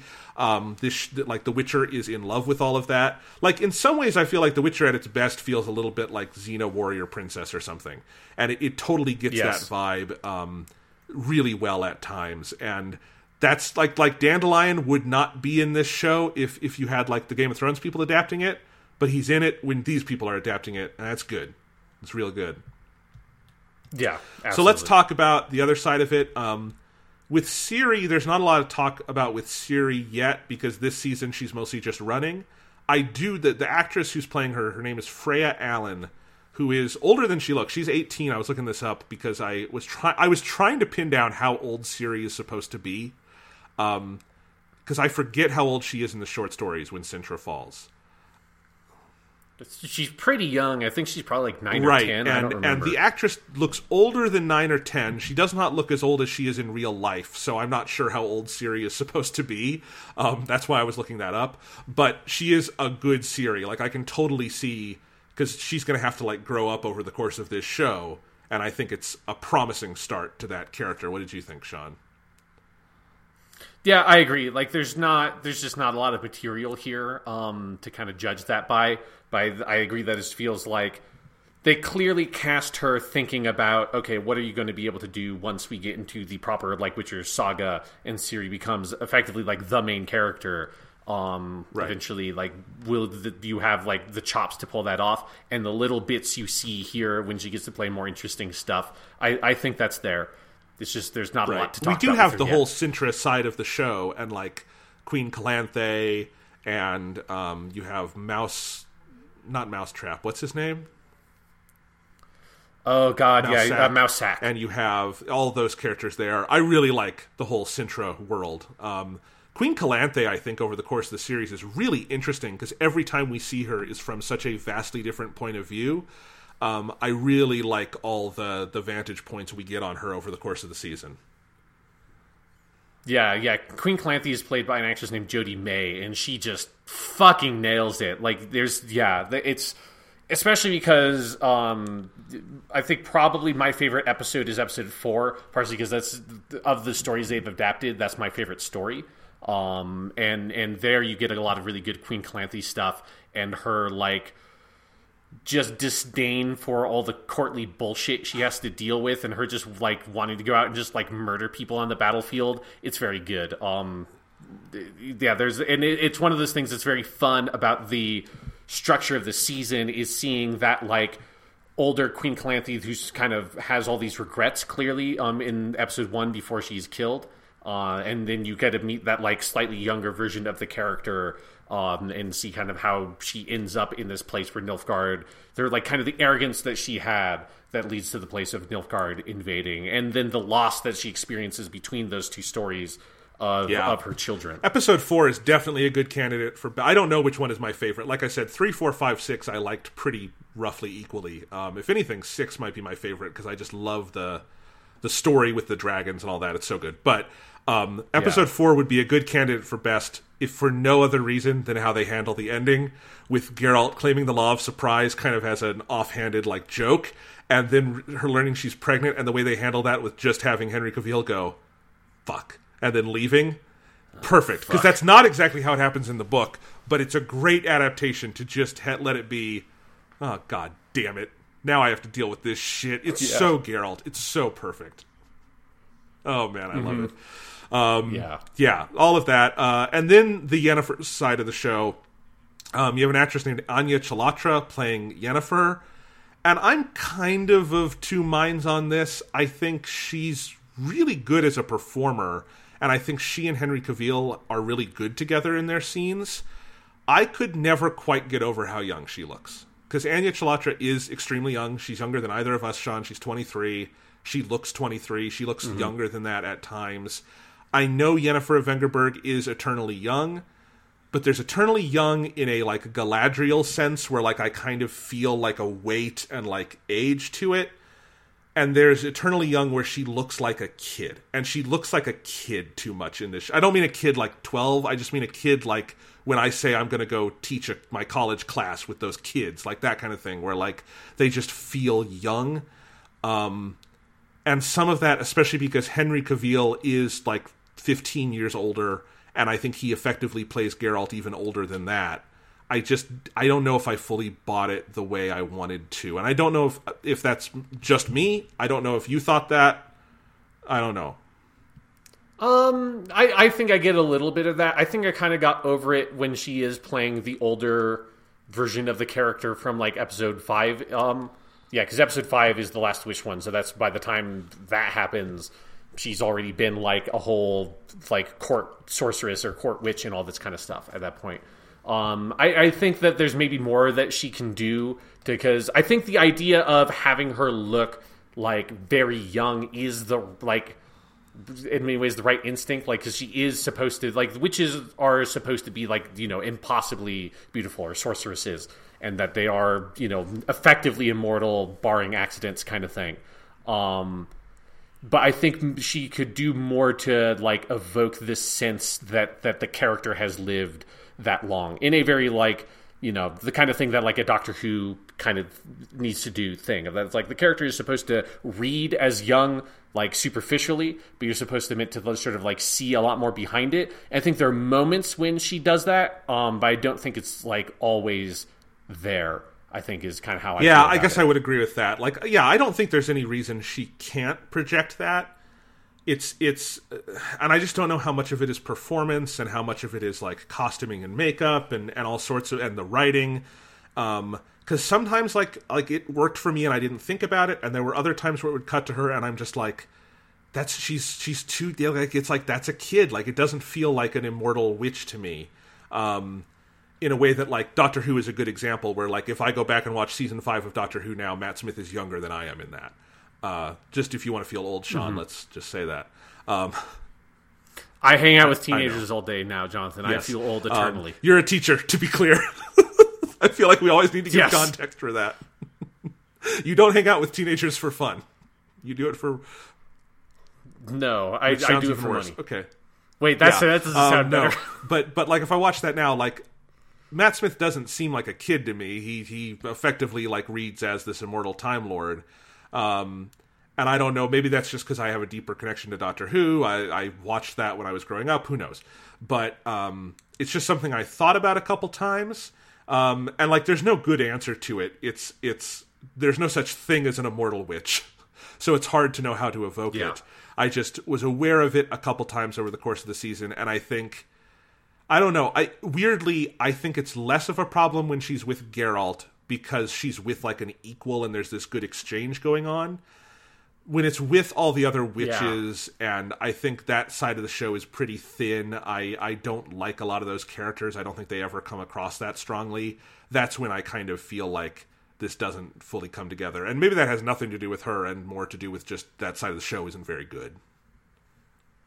Yeah, I think you're right. I think it is more that like when she's with Geralt, uh, she like especially in um, episode six where they've been like split up for a while and they come together again. Um, that that dynamic is so rich, and I think there it communicates the ages of the two characters really well. Um, but yes, when she doesn't have that kind of like other like thing to bounce off of, it's hard to evoke because she does read physically as extremely young. Because I agree with you, she looks like she's like 19 or something to me. Like she looks physically extremely young.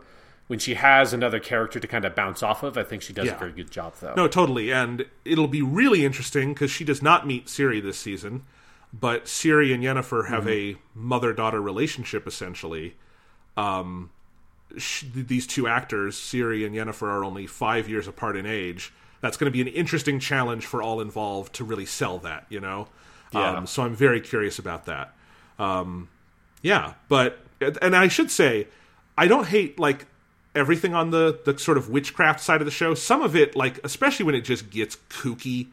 Like I like the people being turned into eels and swept into the fucking moat. That's great. Yeah. Um, I think the intercutting at the end of episode three between Yennefer going through the transformation into beautiful Yennefer and uh, Geralt having the fight in the castle with the um, Striga. That's a great intercutting. Yeah, they well specifically, yeah, they intercut between the Striga transforming into Yes. the princess and Yennefer transforming from you know what she looked like into like the impossibly Yes. beautiful Yennefer. Uh, and it's and getting her Yeah. womb cut out basically. Uh, it's gnarly. It's fucking gnarly. Um, I don't think it's worth saying. You know, this show does have a fair bit of nudity in it, and I I think this is one where you can definitely tell this is a show that was written and show run by women because the way they handle Yeah. the nudity with because Yennefer is the character who gets naked most often. I mean. Henry Cavill is not infrequently nude, but it means something different for men and women, obviously.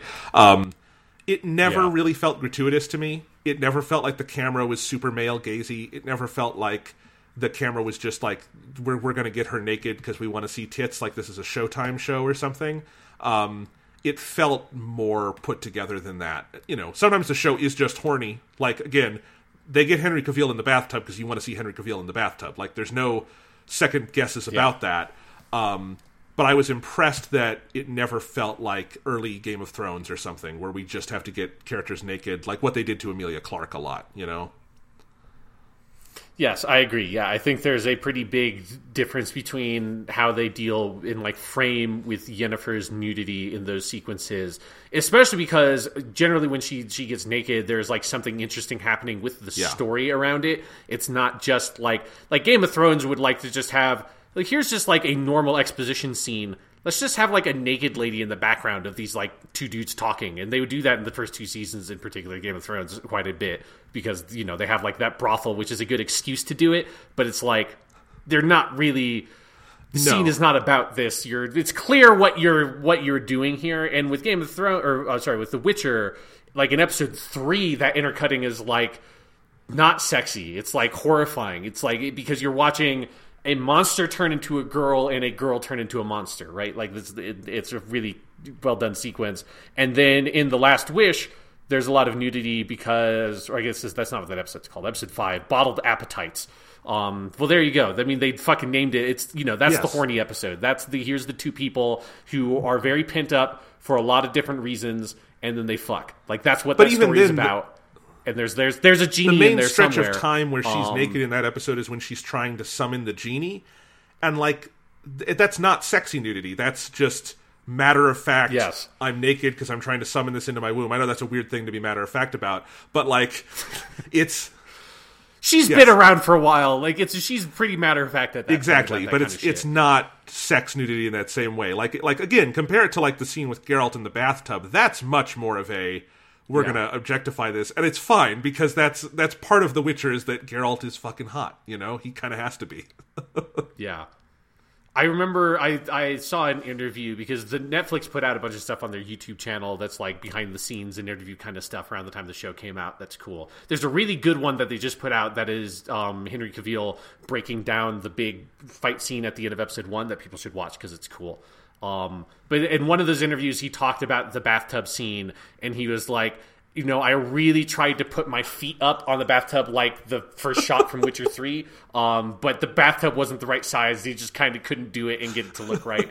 Um, and he was also talking about, it's like, and when we were doing it, I wasn't entirely sure if anybody else like like on the crew that day understood how important this shot was and how much people are going to fixate on this moment because you know Henry Cavill's you know talked a lot about how he, he's into games. Like it's you know this well before he's played a main dude from a very popular video game he talked about how he you know he's played World of Warcraft and stuff like that. But he's he's a dude who gets it and I just love the idea of him being there, like obsessing about the details of the fucking bathtub shot, and like some of the people on the crew just being like, "Why are we spending so much time like trying to figure out how to do the like just shoot him and he's in the bathtub? It should be easy." It's like, no, I got it. You have to get it right here. It's like, damn it, the fucking my feet just don't. It just doesn't quite That's work so right. great. That's so Arr. great. I love that, and it comes across like you you you feel the.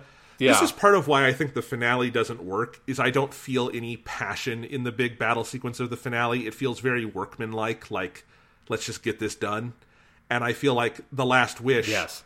when it is horny and doing weird shit with a genie and he's bringing the apple juice and all that like that feels like passionate top to bottom you know what i mean and and that's Yeah. good that means the show has its priorities straight um and and you know maybe if they have to do more game of thrones esque episodes they'll get better at that.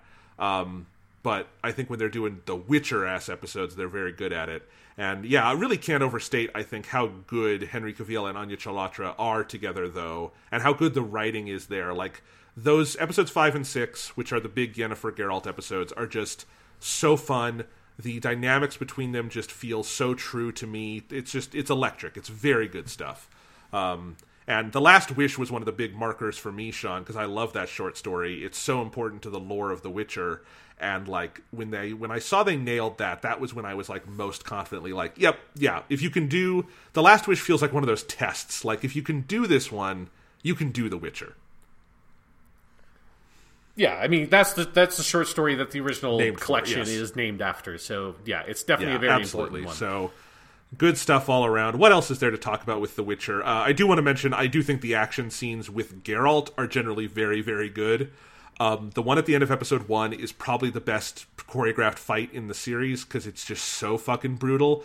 But I also love the one at in episode three where he's in the house with the Striga. There's the moment where they're Yeah. fighting and he just throws like an Aard symbol at the floor and it just falls out beneath him. That's a great shot. Um, really good stuff. And I love how much they build like Henry Cavill like buffed up for this show, but not sort of like Captain America. It's like he just got big. Like like Geralt is a big, heavy Yeah. guy, like m- heavy muscles, and and like he's he's stout, you know. And I feel like Henry Cavill got that physicality, and then in the choreography of all the fights, it's these big, precise, heavy movements. Like he's moving to cut shit in half, and like that's very true. Like that's how they do it in the game. I think that's how it's imagined in the stories. That's what Geralt of Rivia would do, and they they really nail that, and it's part of the character and performance, and it, it helps the whole show. I think. Yeah, I, I kind of wish that they had had another big Geralt fighting a monster scene, even though, like, honestly, there aren't that many of those in the stories. It's one of those things that's like weird. It's like it happens all the time in the game because it's a video game. The short story, he honestly doesn't fight monsters that frequently. Like it happens. Um, but probably the biggest one is his fight with the Striga from The Witcher um, which is what episode three is adapted from. And they do, yeah, they do a great fucking job with that. I like that they just let like the Striga just looks fucking gnarly as shit, and it's great. It's like one of those things I loved about the games is just the really non-conventional aesthetics for most of the creatures that he fights. Oh, um, so it's just this just And I think the Striga is someone in makeup and prosthetics. It's not CGI, which is really impressive Yes. too. Because I, I think the Kikimora he fights in episode one is CGI. Because I don't know how else you would do that. But um, the Striga is is practical effects, and it looks like something out of the Dark Crystal or something. It's great. Yeah, it looks great. There's that fucking just rad moment in the middle of that fight where he's got like that silver chain and he's like spinning it around and throws it and like lassos it around the Striga, which then breaks out of it, and that's where you get a trademark Geralt. Oh fuck, um, which is very good. Yeah, so yeah, the fight scenes are great. Yeah, I think episode one and three are the two standout ones. Um, episode one for him cutting up humans, episode three for him cutting up monsters. Some good stuff in episode six also, um, where they have the big fight um, near the end of that uh, episode on the mountaintop. Yeah, I think we can officially say we are in a good age for practical monsters again. where like because this show unless Mm-hmm. it has to be cgi they do it practical like the dude in episode four with the goat head or the porcupine head is Yeah, yeah, yeah, he's like a dude in makeup um the the like weird guy in episode two who's with the elves is all physical um you know you look at other tv shows doing this kind of stuff like the mandalorian keeping it again if unless it has to be cgi uh, also the dragons in episode six they're cgi but they're really cool dragons and it was like that's something I always thought Game of Thrones did poorly is that the dragons in Game of Thrones are the most boring, generic, like clip art dragons.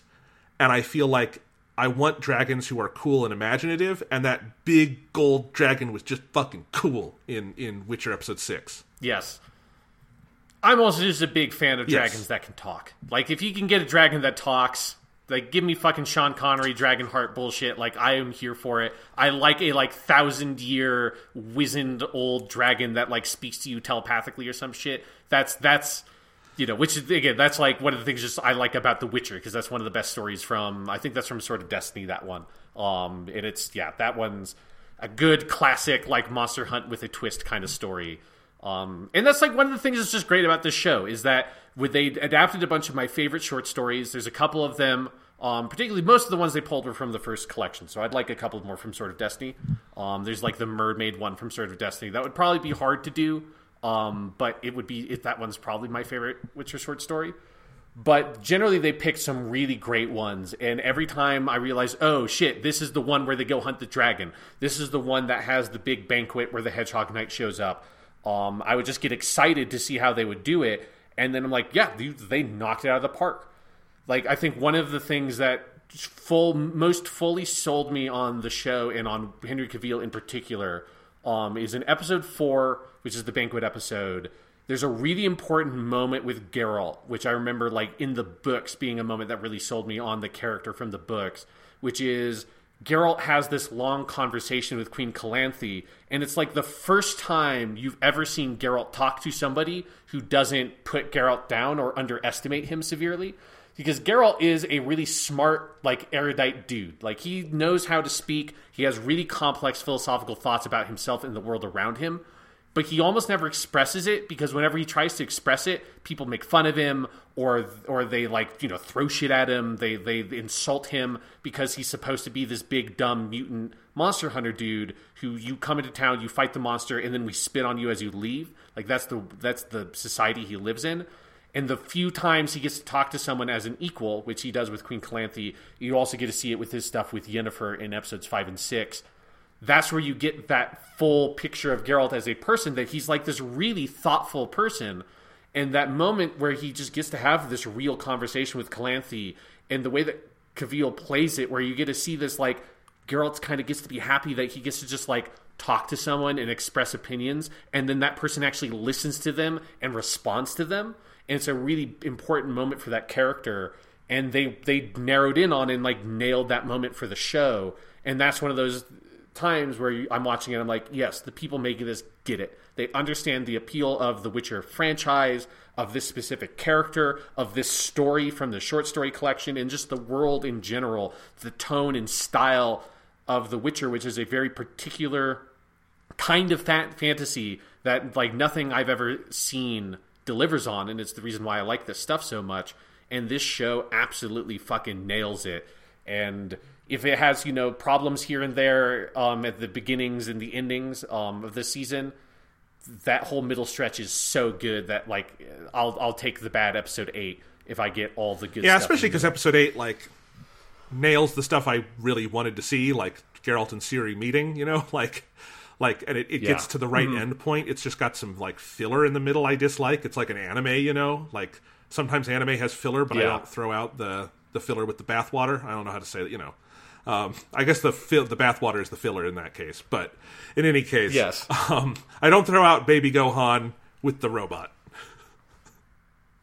yes, Sure. Okay. Yes. Yeah. You. Yeah. Yeah. You, don't throw out Namek with Yes, fake exactly. Namek. That's that's the best one. There you go. Although if you can, just skip fake Namek. Um, so Yeah. Anyway, yeah, and and I agree about Geralt. I, if there's something I wish they would do more with Geralt in season two is they need to give him something like Gwent. They need to find something like I know Gwent is not Gwent's not in the books, right? That's a no. But like it's there's something about what Gwent says about Geralt that like he is a dude who enjoys coming into town and getting a drink and sitting down and playing Gwent. Like he has likes and dislikes, and he is not always like gruff dude. And some of that is just that the CD Projekt Red games are depicting a much older Geralt who has like calmed down a little bit. Um, but I would like Yeah. to see a little more of that where you see Geralt without the rough edges because I feel like that's something that's where they could expand the characterization. It's not like the characterization feels incomplete to me in in season 1, but there are ways you can expand it and some of that will come naturally with him having to raise Ciri, you know. Um, Yeah, and I'm. It, I mean, this season makes me very excited to see them be able to tackle because with season two, since they're getting into the Witcher novels, it means that they'll have. You know, we'll lose some of like the fun sort of pacing stuff you can do of having like very discrete stories from the short stories, but you will gain a lot more sort of detailed character stuff um, that these short stories don't necessarily do because they're very standalone. And so, yeah, his relationship with Ciri, I'm really excited to see him sort of get his whole band of buddies together with like a lot more dandelion stuff. And then you get, I forget his name, but there's like the vampire dude. He's got his dwarf friend. He's got Yennefer, um, Triss. Like he has all these other characters that he starts kind of bringing together um, on his adventures. And, and I'm really excited to see them get to do that because I think that's that will deliver what you're asking Right. for of like seeing some other sides of Geralt and and those side like the softer sides of Geralt that he gets to have when he's around like the people that he cares about. And and this season was about partially him collecting Dandelion and Yennefer, and then at the end Ciri as people that he cares about. That then those relationships get to grow um in season yeah. two. Is So the- I have not read the novels yet. I've read all the short stories. I'm definitely I have downloaded the the novels again, and I'm planning to to go through them now. Um, because I, I might even be doing a little project on The Witcher later um, in the semester with school stuff. Um, but what should we like? Ex- what are you hoping for out of the next season now that we're moving into that? Assuming it's a relatively straightforward adaptation, kind of like what they did here. Um, are, are we? Should we be excited about moving into the full saga? Yeah, definitely. Like I one thing I hope for is I I hope that they find a couple of spaces to do flashbacks to try to pull in with like like in a motivated way to pull in some of the short stories that they skipped over because I think there's still some good material and I think that there are ways that you could find fun ways to bring that material in as like a flashback that then comments on whatever's happening in the main adventure. Um, and I think one thing to look forward to is like you don't have to have a lot of the structurally messy stuff um, because because you're not like trying to sort of Frankenstein together a lot of different pieces. You get to have the more straightforward like here's Geralt and Ciri on this adventure, and sometimes you will have like a plot B plot because the books sometimes have a plot B plot when Geralt and Ciri are separated, then they come back together. Um, and I think something to look forward to that I'm really excited to see is um, the actress playing Ciri to be able to like actually dig into that character because Ciri is the main character of those books ultimately. Um, Geralt and Yennefer are obviously main characters with her, but the Witcher saga, broadly speaking, is really about Ciri and then Geralt playing that kind of like mentor father role to her. But in like the kind of the way you see in the game, where Ciri is the one around whom the larger machinations kind of revolve because she is like the one descended from royalty. She has this like special blood descent, like the old blood from the elves and all that stuff. Um, so then being able to dig into more of like the high fantasy shit around Ciri, since they nailed some of the weirder fantasy elements in these short stories, I think that we have a lot to look forward to with like there's some weird shit, you know? Like Witcher gets into weird shit and that's fun, and there's weird shit ahead. So there are character. five books in the main novel saga.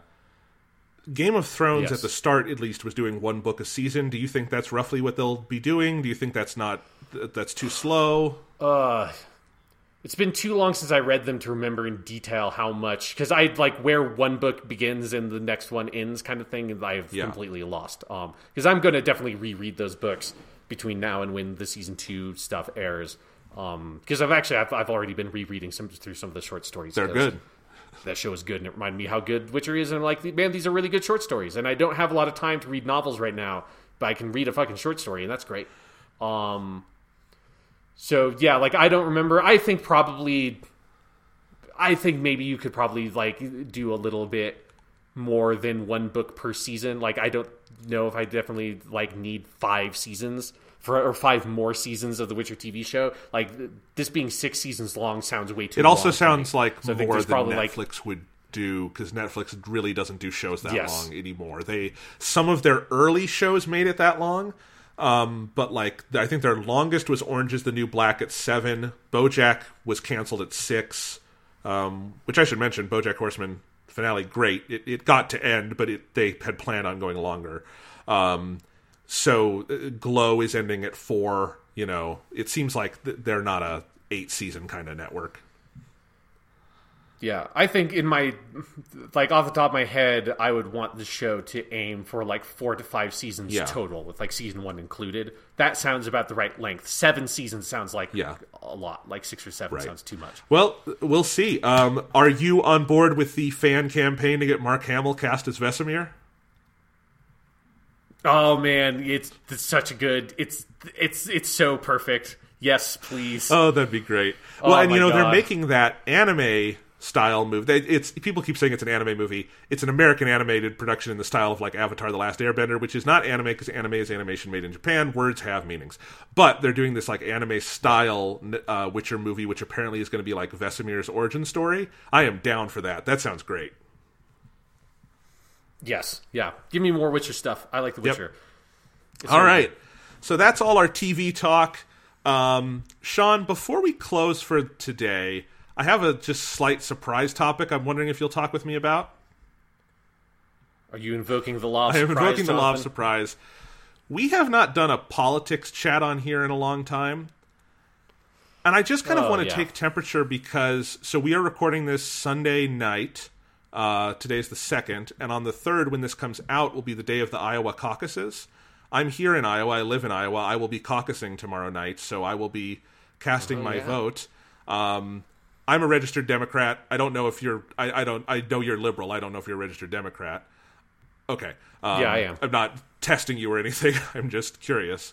Um, all I care about is how people vote. Um, but I just kind of wanted to know, like, um, I was going to maybe talk a bit about who I'm voting for. I'm curious what your thoughts are. I've been talking to a lot of people around here in Iowa, uh, you know, because Iowa's obsessed with this shit because we're first in the nation. And I guess I'm just curious where your head is at Mm-hmm. Yeah. with the Democratic primary. We could talk about how the entire, you know, republic is falling before our eyes with the impeachment thing, uh, which is sad. But I don't really want to talk about that. You know, I mean, the impeachment thing went the We exact way would, everyone knew it would go. Like, yeah, there's nothing. It's it's not to say that it's not horrifying and that our government isn't like fundamentally uh, busted. It is, but we've known it's been fundamentally busted for. Like I'll tell you years at this just point. one positive thing to say about the yeah. impeachment thing. There are. I'm a registered Democrat who is frequently frustrated with my party because it's full of idiots. but I have. There are a few times I've felt actively proud to be a Democrat. I would say many times during the Obama years, particularly when we like passed health care and stuff. But seeing how I think the Democratic caucus handled impeachment, particularly Adam Schiff prosecuting the case, I was really proud. Um, I think we did that as well as we could have, and that's important because if nothing else, history demanded it of us, and we did it. So that's good.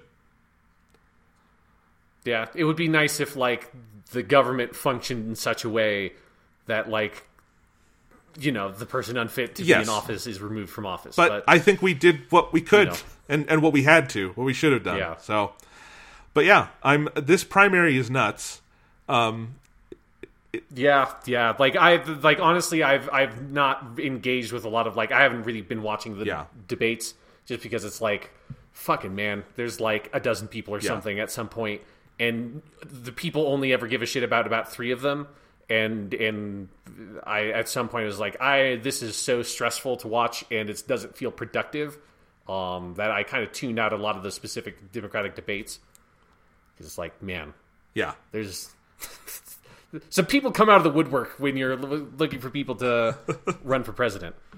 yeah. The debates have been really hit. Her. I have not. though There's only one I've watched live, which was the most recent one because they were down to seven people, and I'm like, okay, I'll watch a seven-person debate, and that was kind of the worst debate because the moderation was just abysmal. I think that was a CNN one.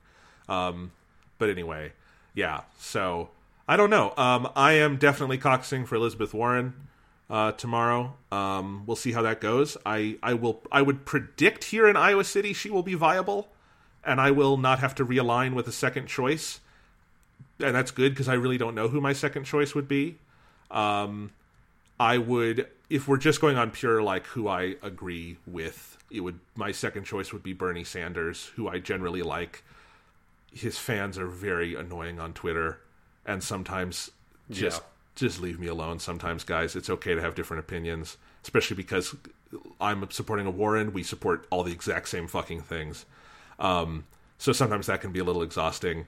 Uh, Joe Biden is someone I like in the sense of as a human being. I am terrified of him being the nominee because he has been so bad on the campaign, and and in a way that that makes me kind of sad. Um, that that's kind of going to be his legacy bowing out here, but we'll see.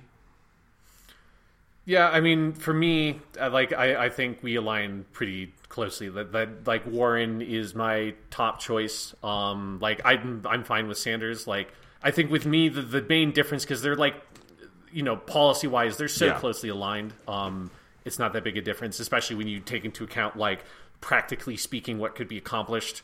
Um, like I don't think there's actually a meaningful difference between the two of them once you like get that element added in there.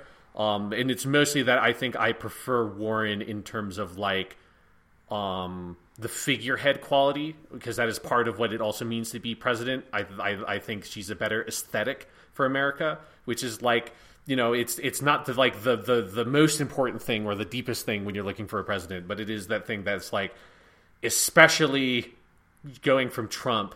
I think Warren projects a this is a very different America, whereas like Sanders, there's a certain amount of like angry old white dude that like when you extract all the actual substantive things from them it, it like sanders can be very grating to me. And that's something that like when when their policies are mostly the same like that for me is the main deciding factor honestly i have with warren. Um but yes like it you know joe biden is there. Like i think it is a very realistic chance that joe biden is the one that wins the nomination which is like uh but okay you know obviously whoever it is is whoever it is whoever it is is better than what we've got. Um, but yeah, that that those are my feelings. Yeah, no, I, I think I I think we definitely align here. Um, you know, I my I definitely think Sanders is going to win Iowa. Um, the the polling indicates that at this point. Be in mind that polling for a primary is not a great indicator, and for Iowa is especially not because Iowa's really hard to poll. But I also just kind of feel it. Like he's definitely going to win Iowa City because this is a college town. Um, I can tell you right now. Um, and I think if Bernie wins Iowa, and then the next one is is uh, New Hampshire, which he's probably going to win too. I think, you know, we'll see at that point. I think it's probably going to come down between him and Biden. I also think Biden could really be weaker in actual voting than he's been in polls, just because this, like, you know, I've only had one person come to my door for Biden. I'll say that, and I have had many more people come to my door for everyone else. Um, yeah, Biden is like the the very safe milk toast kind of choice. Um, because it's just like a here's a very like boring version of Barack Obama is basically it feels like what you get with it. A boring and like sometimes very confusing version of Yes. Barack Obama, I guess. Is Well, what and Biden an angry like. one. Like he's Um, been so angry on the trail, and I don't like that. I, I every time we get another video of Biden telling someone "Don't vote for me" and like shoving them, like he did the other day, like I don't. Mm-hmm. That's I don't think that's going to beat Trump. That doesn't sound right. I don't. You know, Bernie. At, I agree. Bernie can have this angry old white man affect at his worst, but I also think he has a very uplifting affect at his best. And Biden hasn't shown us that uplifting affect, which I know is there. I remember the Obama years; he could do that. It just feels like he just Sanders is one year older, and I think you would never guess that from this campaign. Biden seems old in a way. I mean, Bernie Sanders had a fucking heart attack and seems younger. It's weird. It's very weird. Yeah, and in like one thing that like I've been thinking about a lot is like whoever you get in to office, like what does like what becomes of like American democracy and the American government post assuming that there's a that we get post Trump, which is an open question. Um, never, never, never assume things whether a Democrat is elected or not. Whether we get actual post Trump, because that is a like frightening possibility that we should actually consider. Um, you know, considering that we got robbed a Supreme Court justice seat, there's no reason why we would not get robbed a presidential sh- seat should things go completely fucked in America, which is not, you know, we're right there on the edge, tipping over from dysfunctional to the country no longer functions as a democracy anymore. Um, which is something that we need to consider, and that's like that's a lot of the stuff that honestly I've been thinking a lot about. Um, is like what does that like next step Yeah. look like? Um, especially since like things have not, you know, obviously with you in Iowa, like it's the the primary stuff is right on your doorstep. It's a bit off for me over here, so it's like that's some of the stuff I'm like, oh god. Well, and I that's also Oh, part of why I happens? agree with you on everything you said about Elizabeth Warren is when I just think of like the person I want rebuilding, she I think would be the best pragmatic day to day I know how to run shit, you know? I believe she can run shit. I believe she can make America respectable and get the, you know, gears working as well as one person can, knowing that it would, will not all be in the hands of the executive. Um, yeah, it's but it's weird. I mean, I in general I think this primary is weird because I do I like most everyone. There's there's very few people who are serious candidates like who people will actually be voting for that I dislike. And even some of the weirdos, I, I think Andrew Yang's a funny guy. I don't think he should probably be running for president, but you know, Yeah, I mean, you know, it's just that thing of like uh, someone has like a couple of like things Yes. they really care about. It's like I don't think like Yang doesn't think he's going to be president, but he has Right. like ideas that he wants to put out into the the political marketplace, so to speak. Um, but you know, uh, at least he's not a billionaire who bought his way to the DNC changing the rules for him. Which Yeah. I just mm-hmm. that's one of those. mo- I talked about earlier being proud to be a Democrat. You see the stuff about the DNC changing the rules for Bloomberg, and I'm like, we've learned we've learned fucking nothing. If that's something you're seriously considering, Yes. you fucking losers. I am so scared about November. If that if that is the your kind of priority right now, with everything going on, your priority is how do we get Bloomberg onto the debate stage? Bloomberg, who is just he's a fucking conservative. He's not. He's he the, the dude fucking went on stage in 2004 and championed the Iraq War at the RNC. This is not this is not hard, guys. anyway, yeah, it's you know, but it's it's American weird, and, and I just it's an interesting conversation because in Iowa we have the whole field. By the time it gets to Colorado, which are you guys on? I think you guys are on Super Tuesday. Um, I think so. You know, the field might have winnowed. Like I, I hope this doesn't happen, but there's a very real chance Warren's support kind of collapses in Iowa. In which case, I don't know if she makes it to Colorado. Um, and I'm very curious what happens then. Like like your second choice can you know situations will probably count more than mine where like I'll probably be able to vote for whoever I want but by the time you get to the Colorado primary who knows what's going on. I've also never done a caucus so I'm very curious how that whole process will be going because it's probably going to be a mess because there's a lot of people who are excited about it. This is probably going to be the highest turnout caucus in Iowa history. Um, so yeah it's at the elementary school near my house so I'm going to try to figure out parking. Or just maybe walk there. But yeah, it's uh, it's a hell of a weird weird time. Um, I don't know how hopeful I feel, or just kind of beaten down. yeah, you know, it's it is. You, you live one day at a time, and it's just like Yeah. fucking. Oh god, God. I know. uh yeah it's like having having all the democratic primary stuff happening and the impeachment stuff happening at the same time um while i'm like trying to fucking teach shakespeare to freshmen is like a overload sometimes can't keep it all in my head at the same time It's definitely rough, but you know, if you if you are one of our American listeners and have a chance to go vote tomorrow uh, in the caucus, do it, or in whatever caucus is or primary is coming up in your state. Just uh, you know, and and I went on a little Twitter rant about this the other night. Don't overthink this shit. I I hate when I hear I would want to vote for Warren, but will other people vote for Warren? Just vote for who. You, this is the primary. Vote for vote Yeah. for who you want. And I, I truly, this is one thing that does make me optimistic, Sean, is I do believe that unless something goes terribly weird and wrong, whoever wins this primary and actually gets through it will be the best candidate because they will have gotten through this weird gauntlet of a process.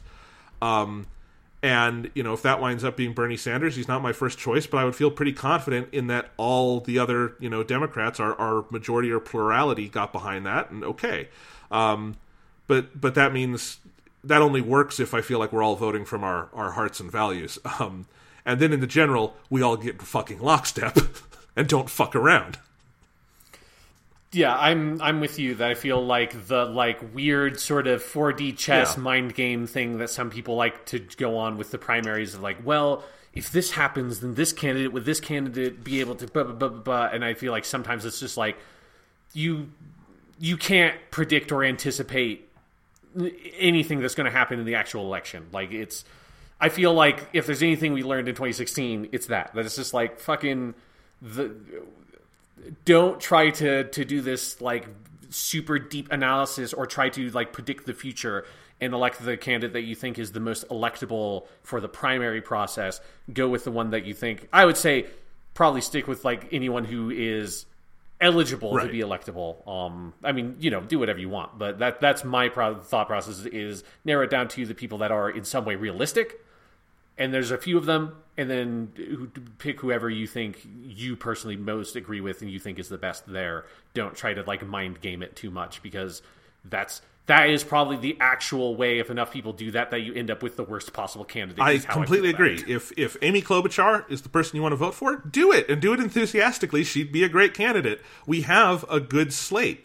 Um, if you're thinking of voting for Tom Steyer or Mike Bloomberg, maybe go fuck yourself. But that's you know, we can talk about that later. Um, anyway, yeah, just wanted to do this little politics check in, Sean, because I value your opinion.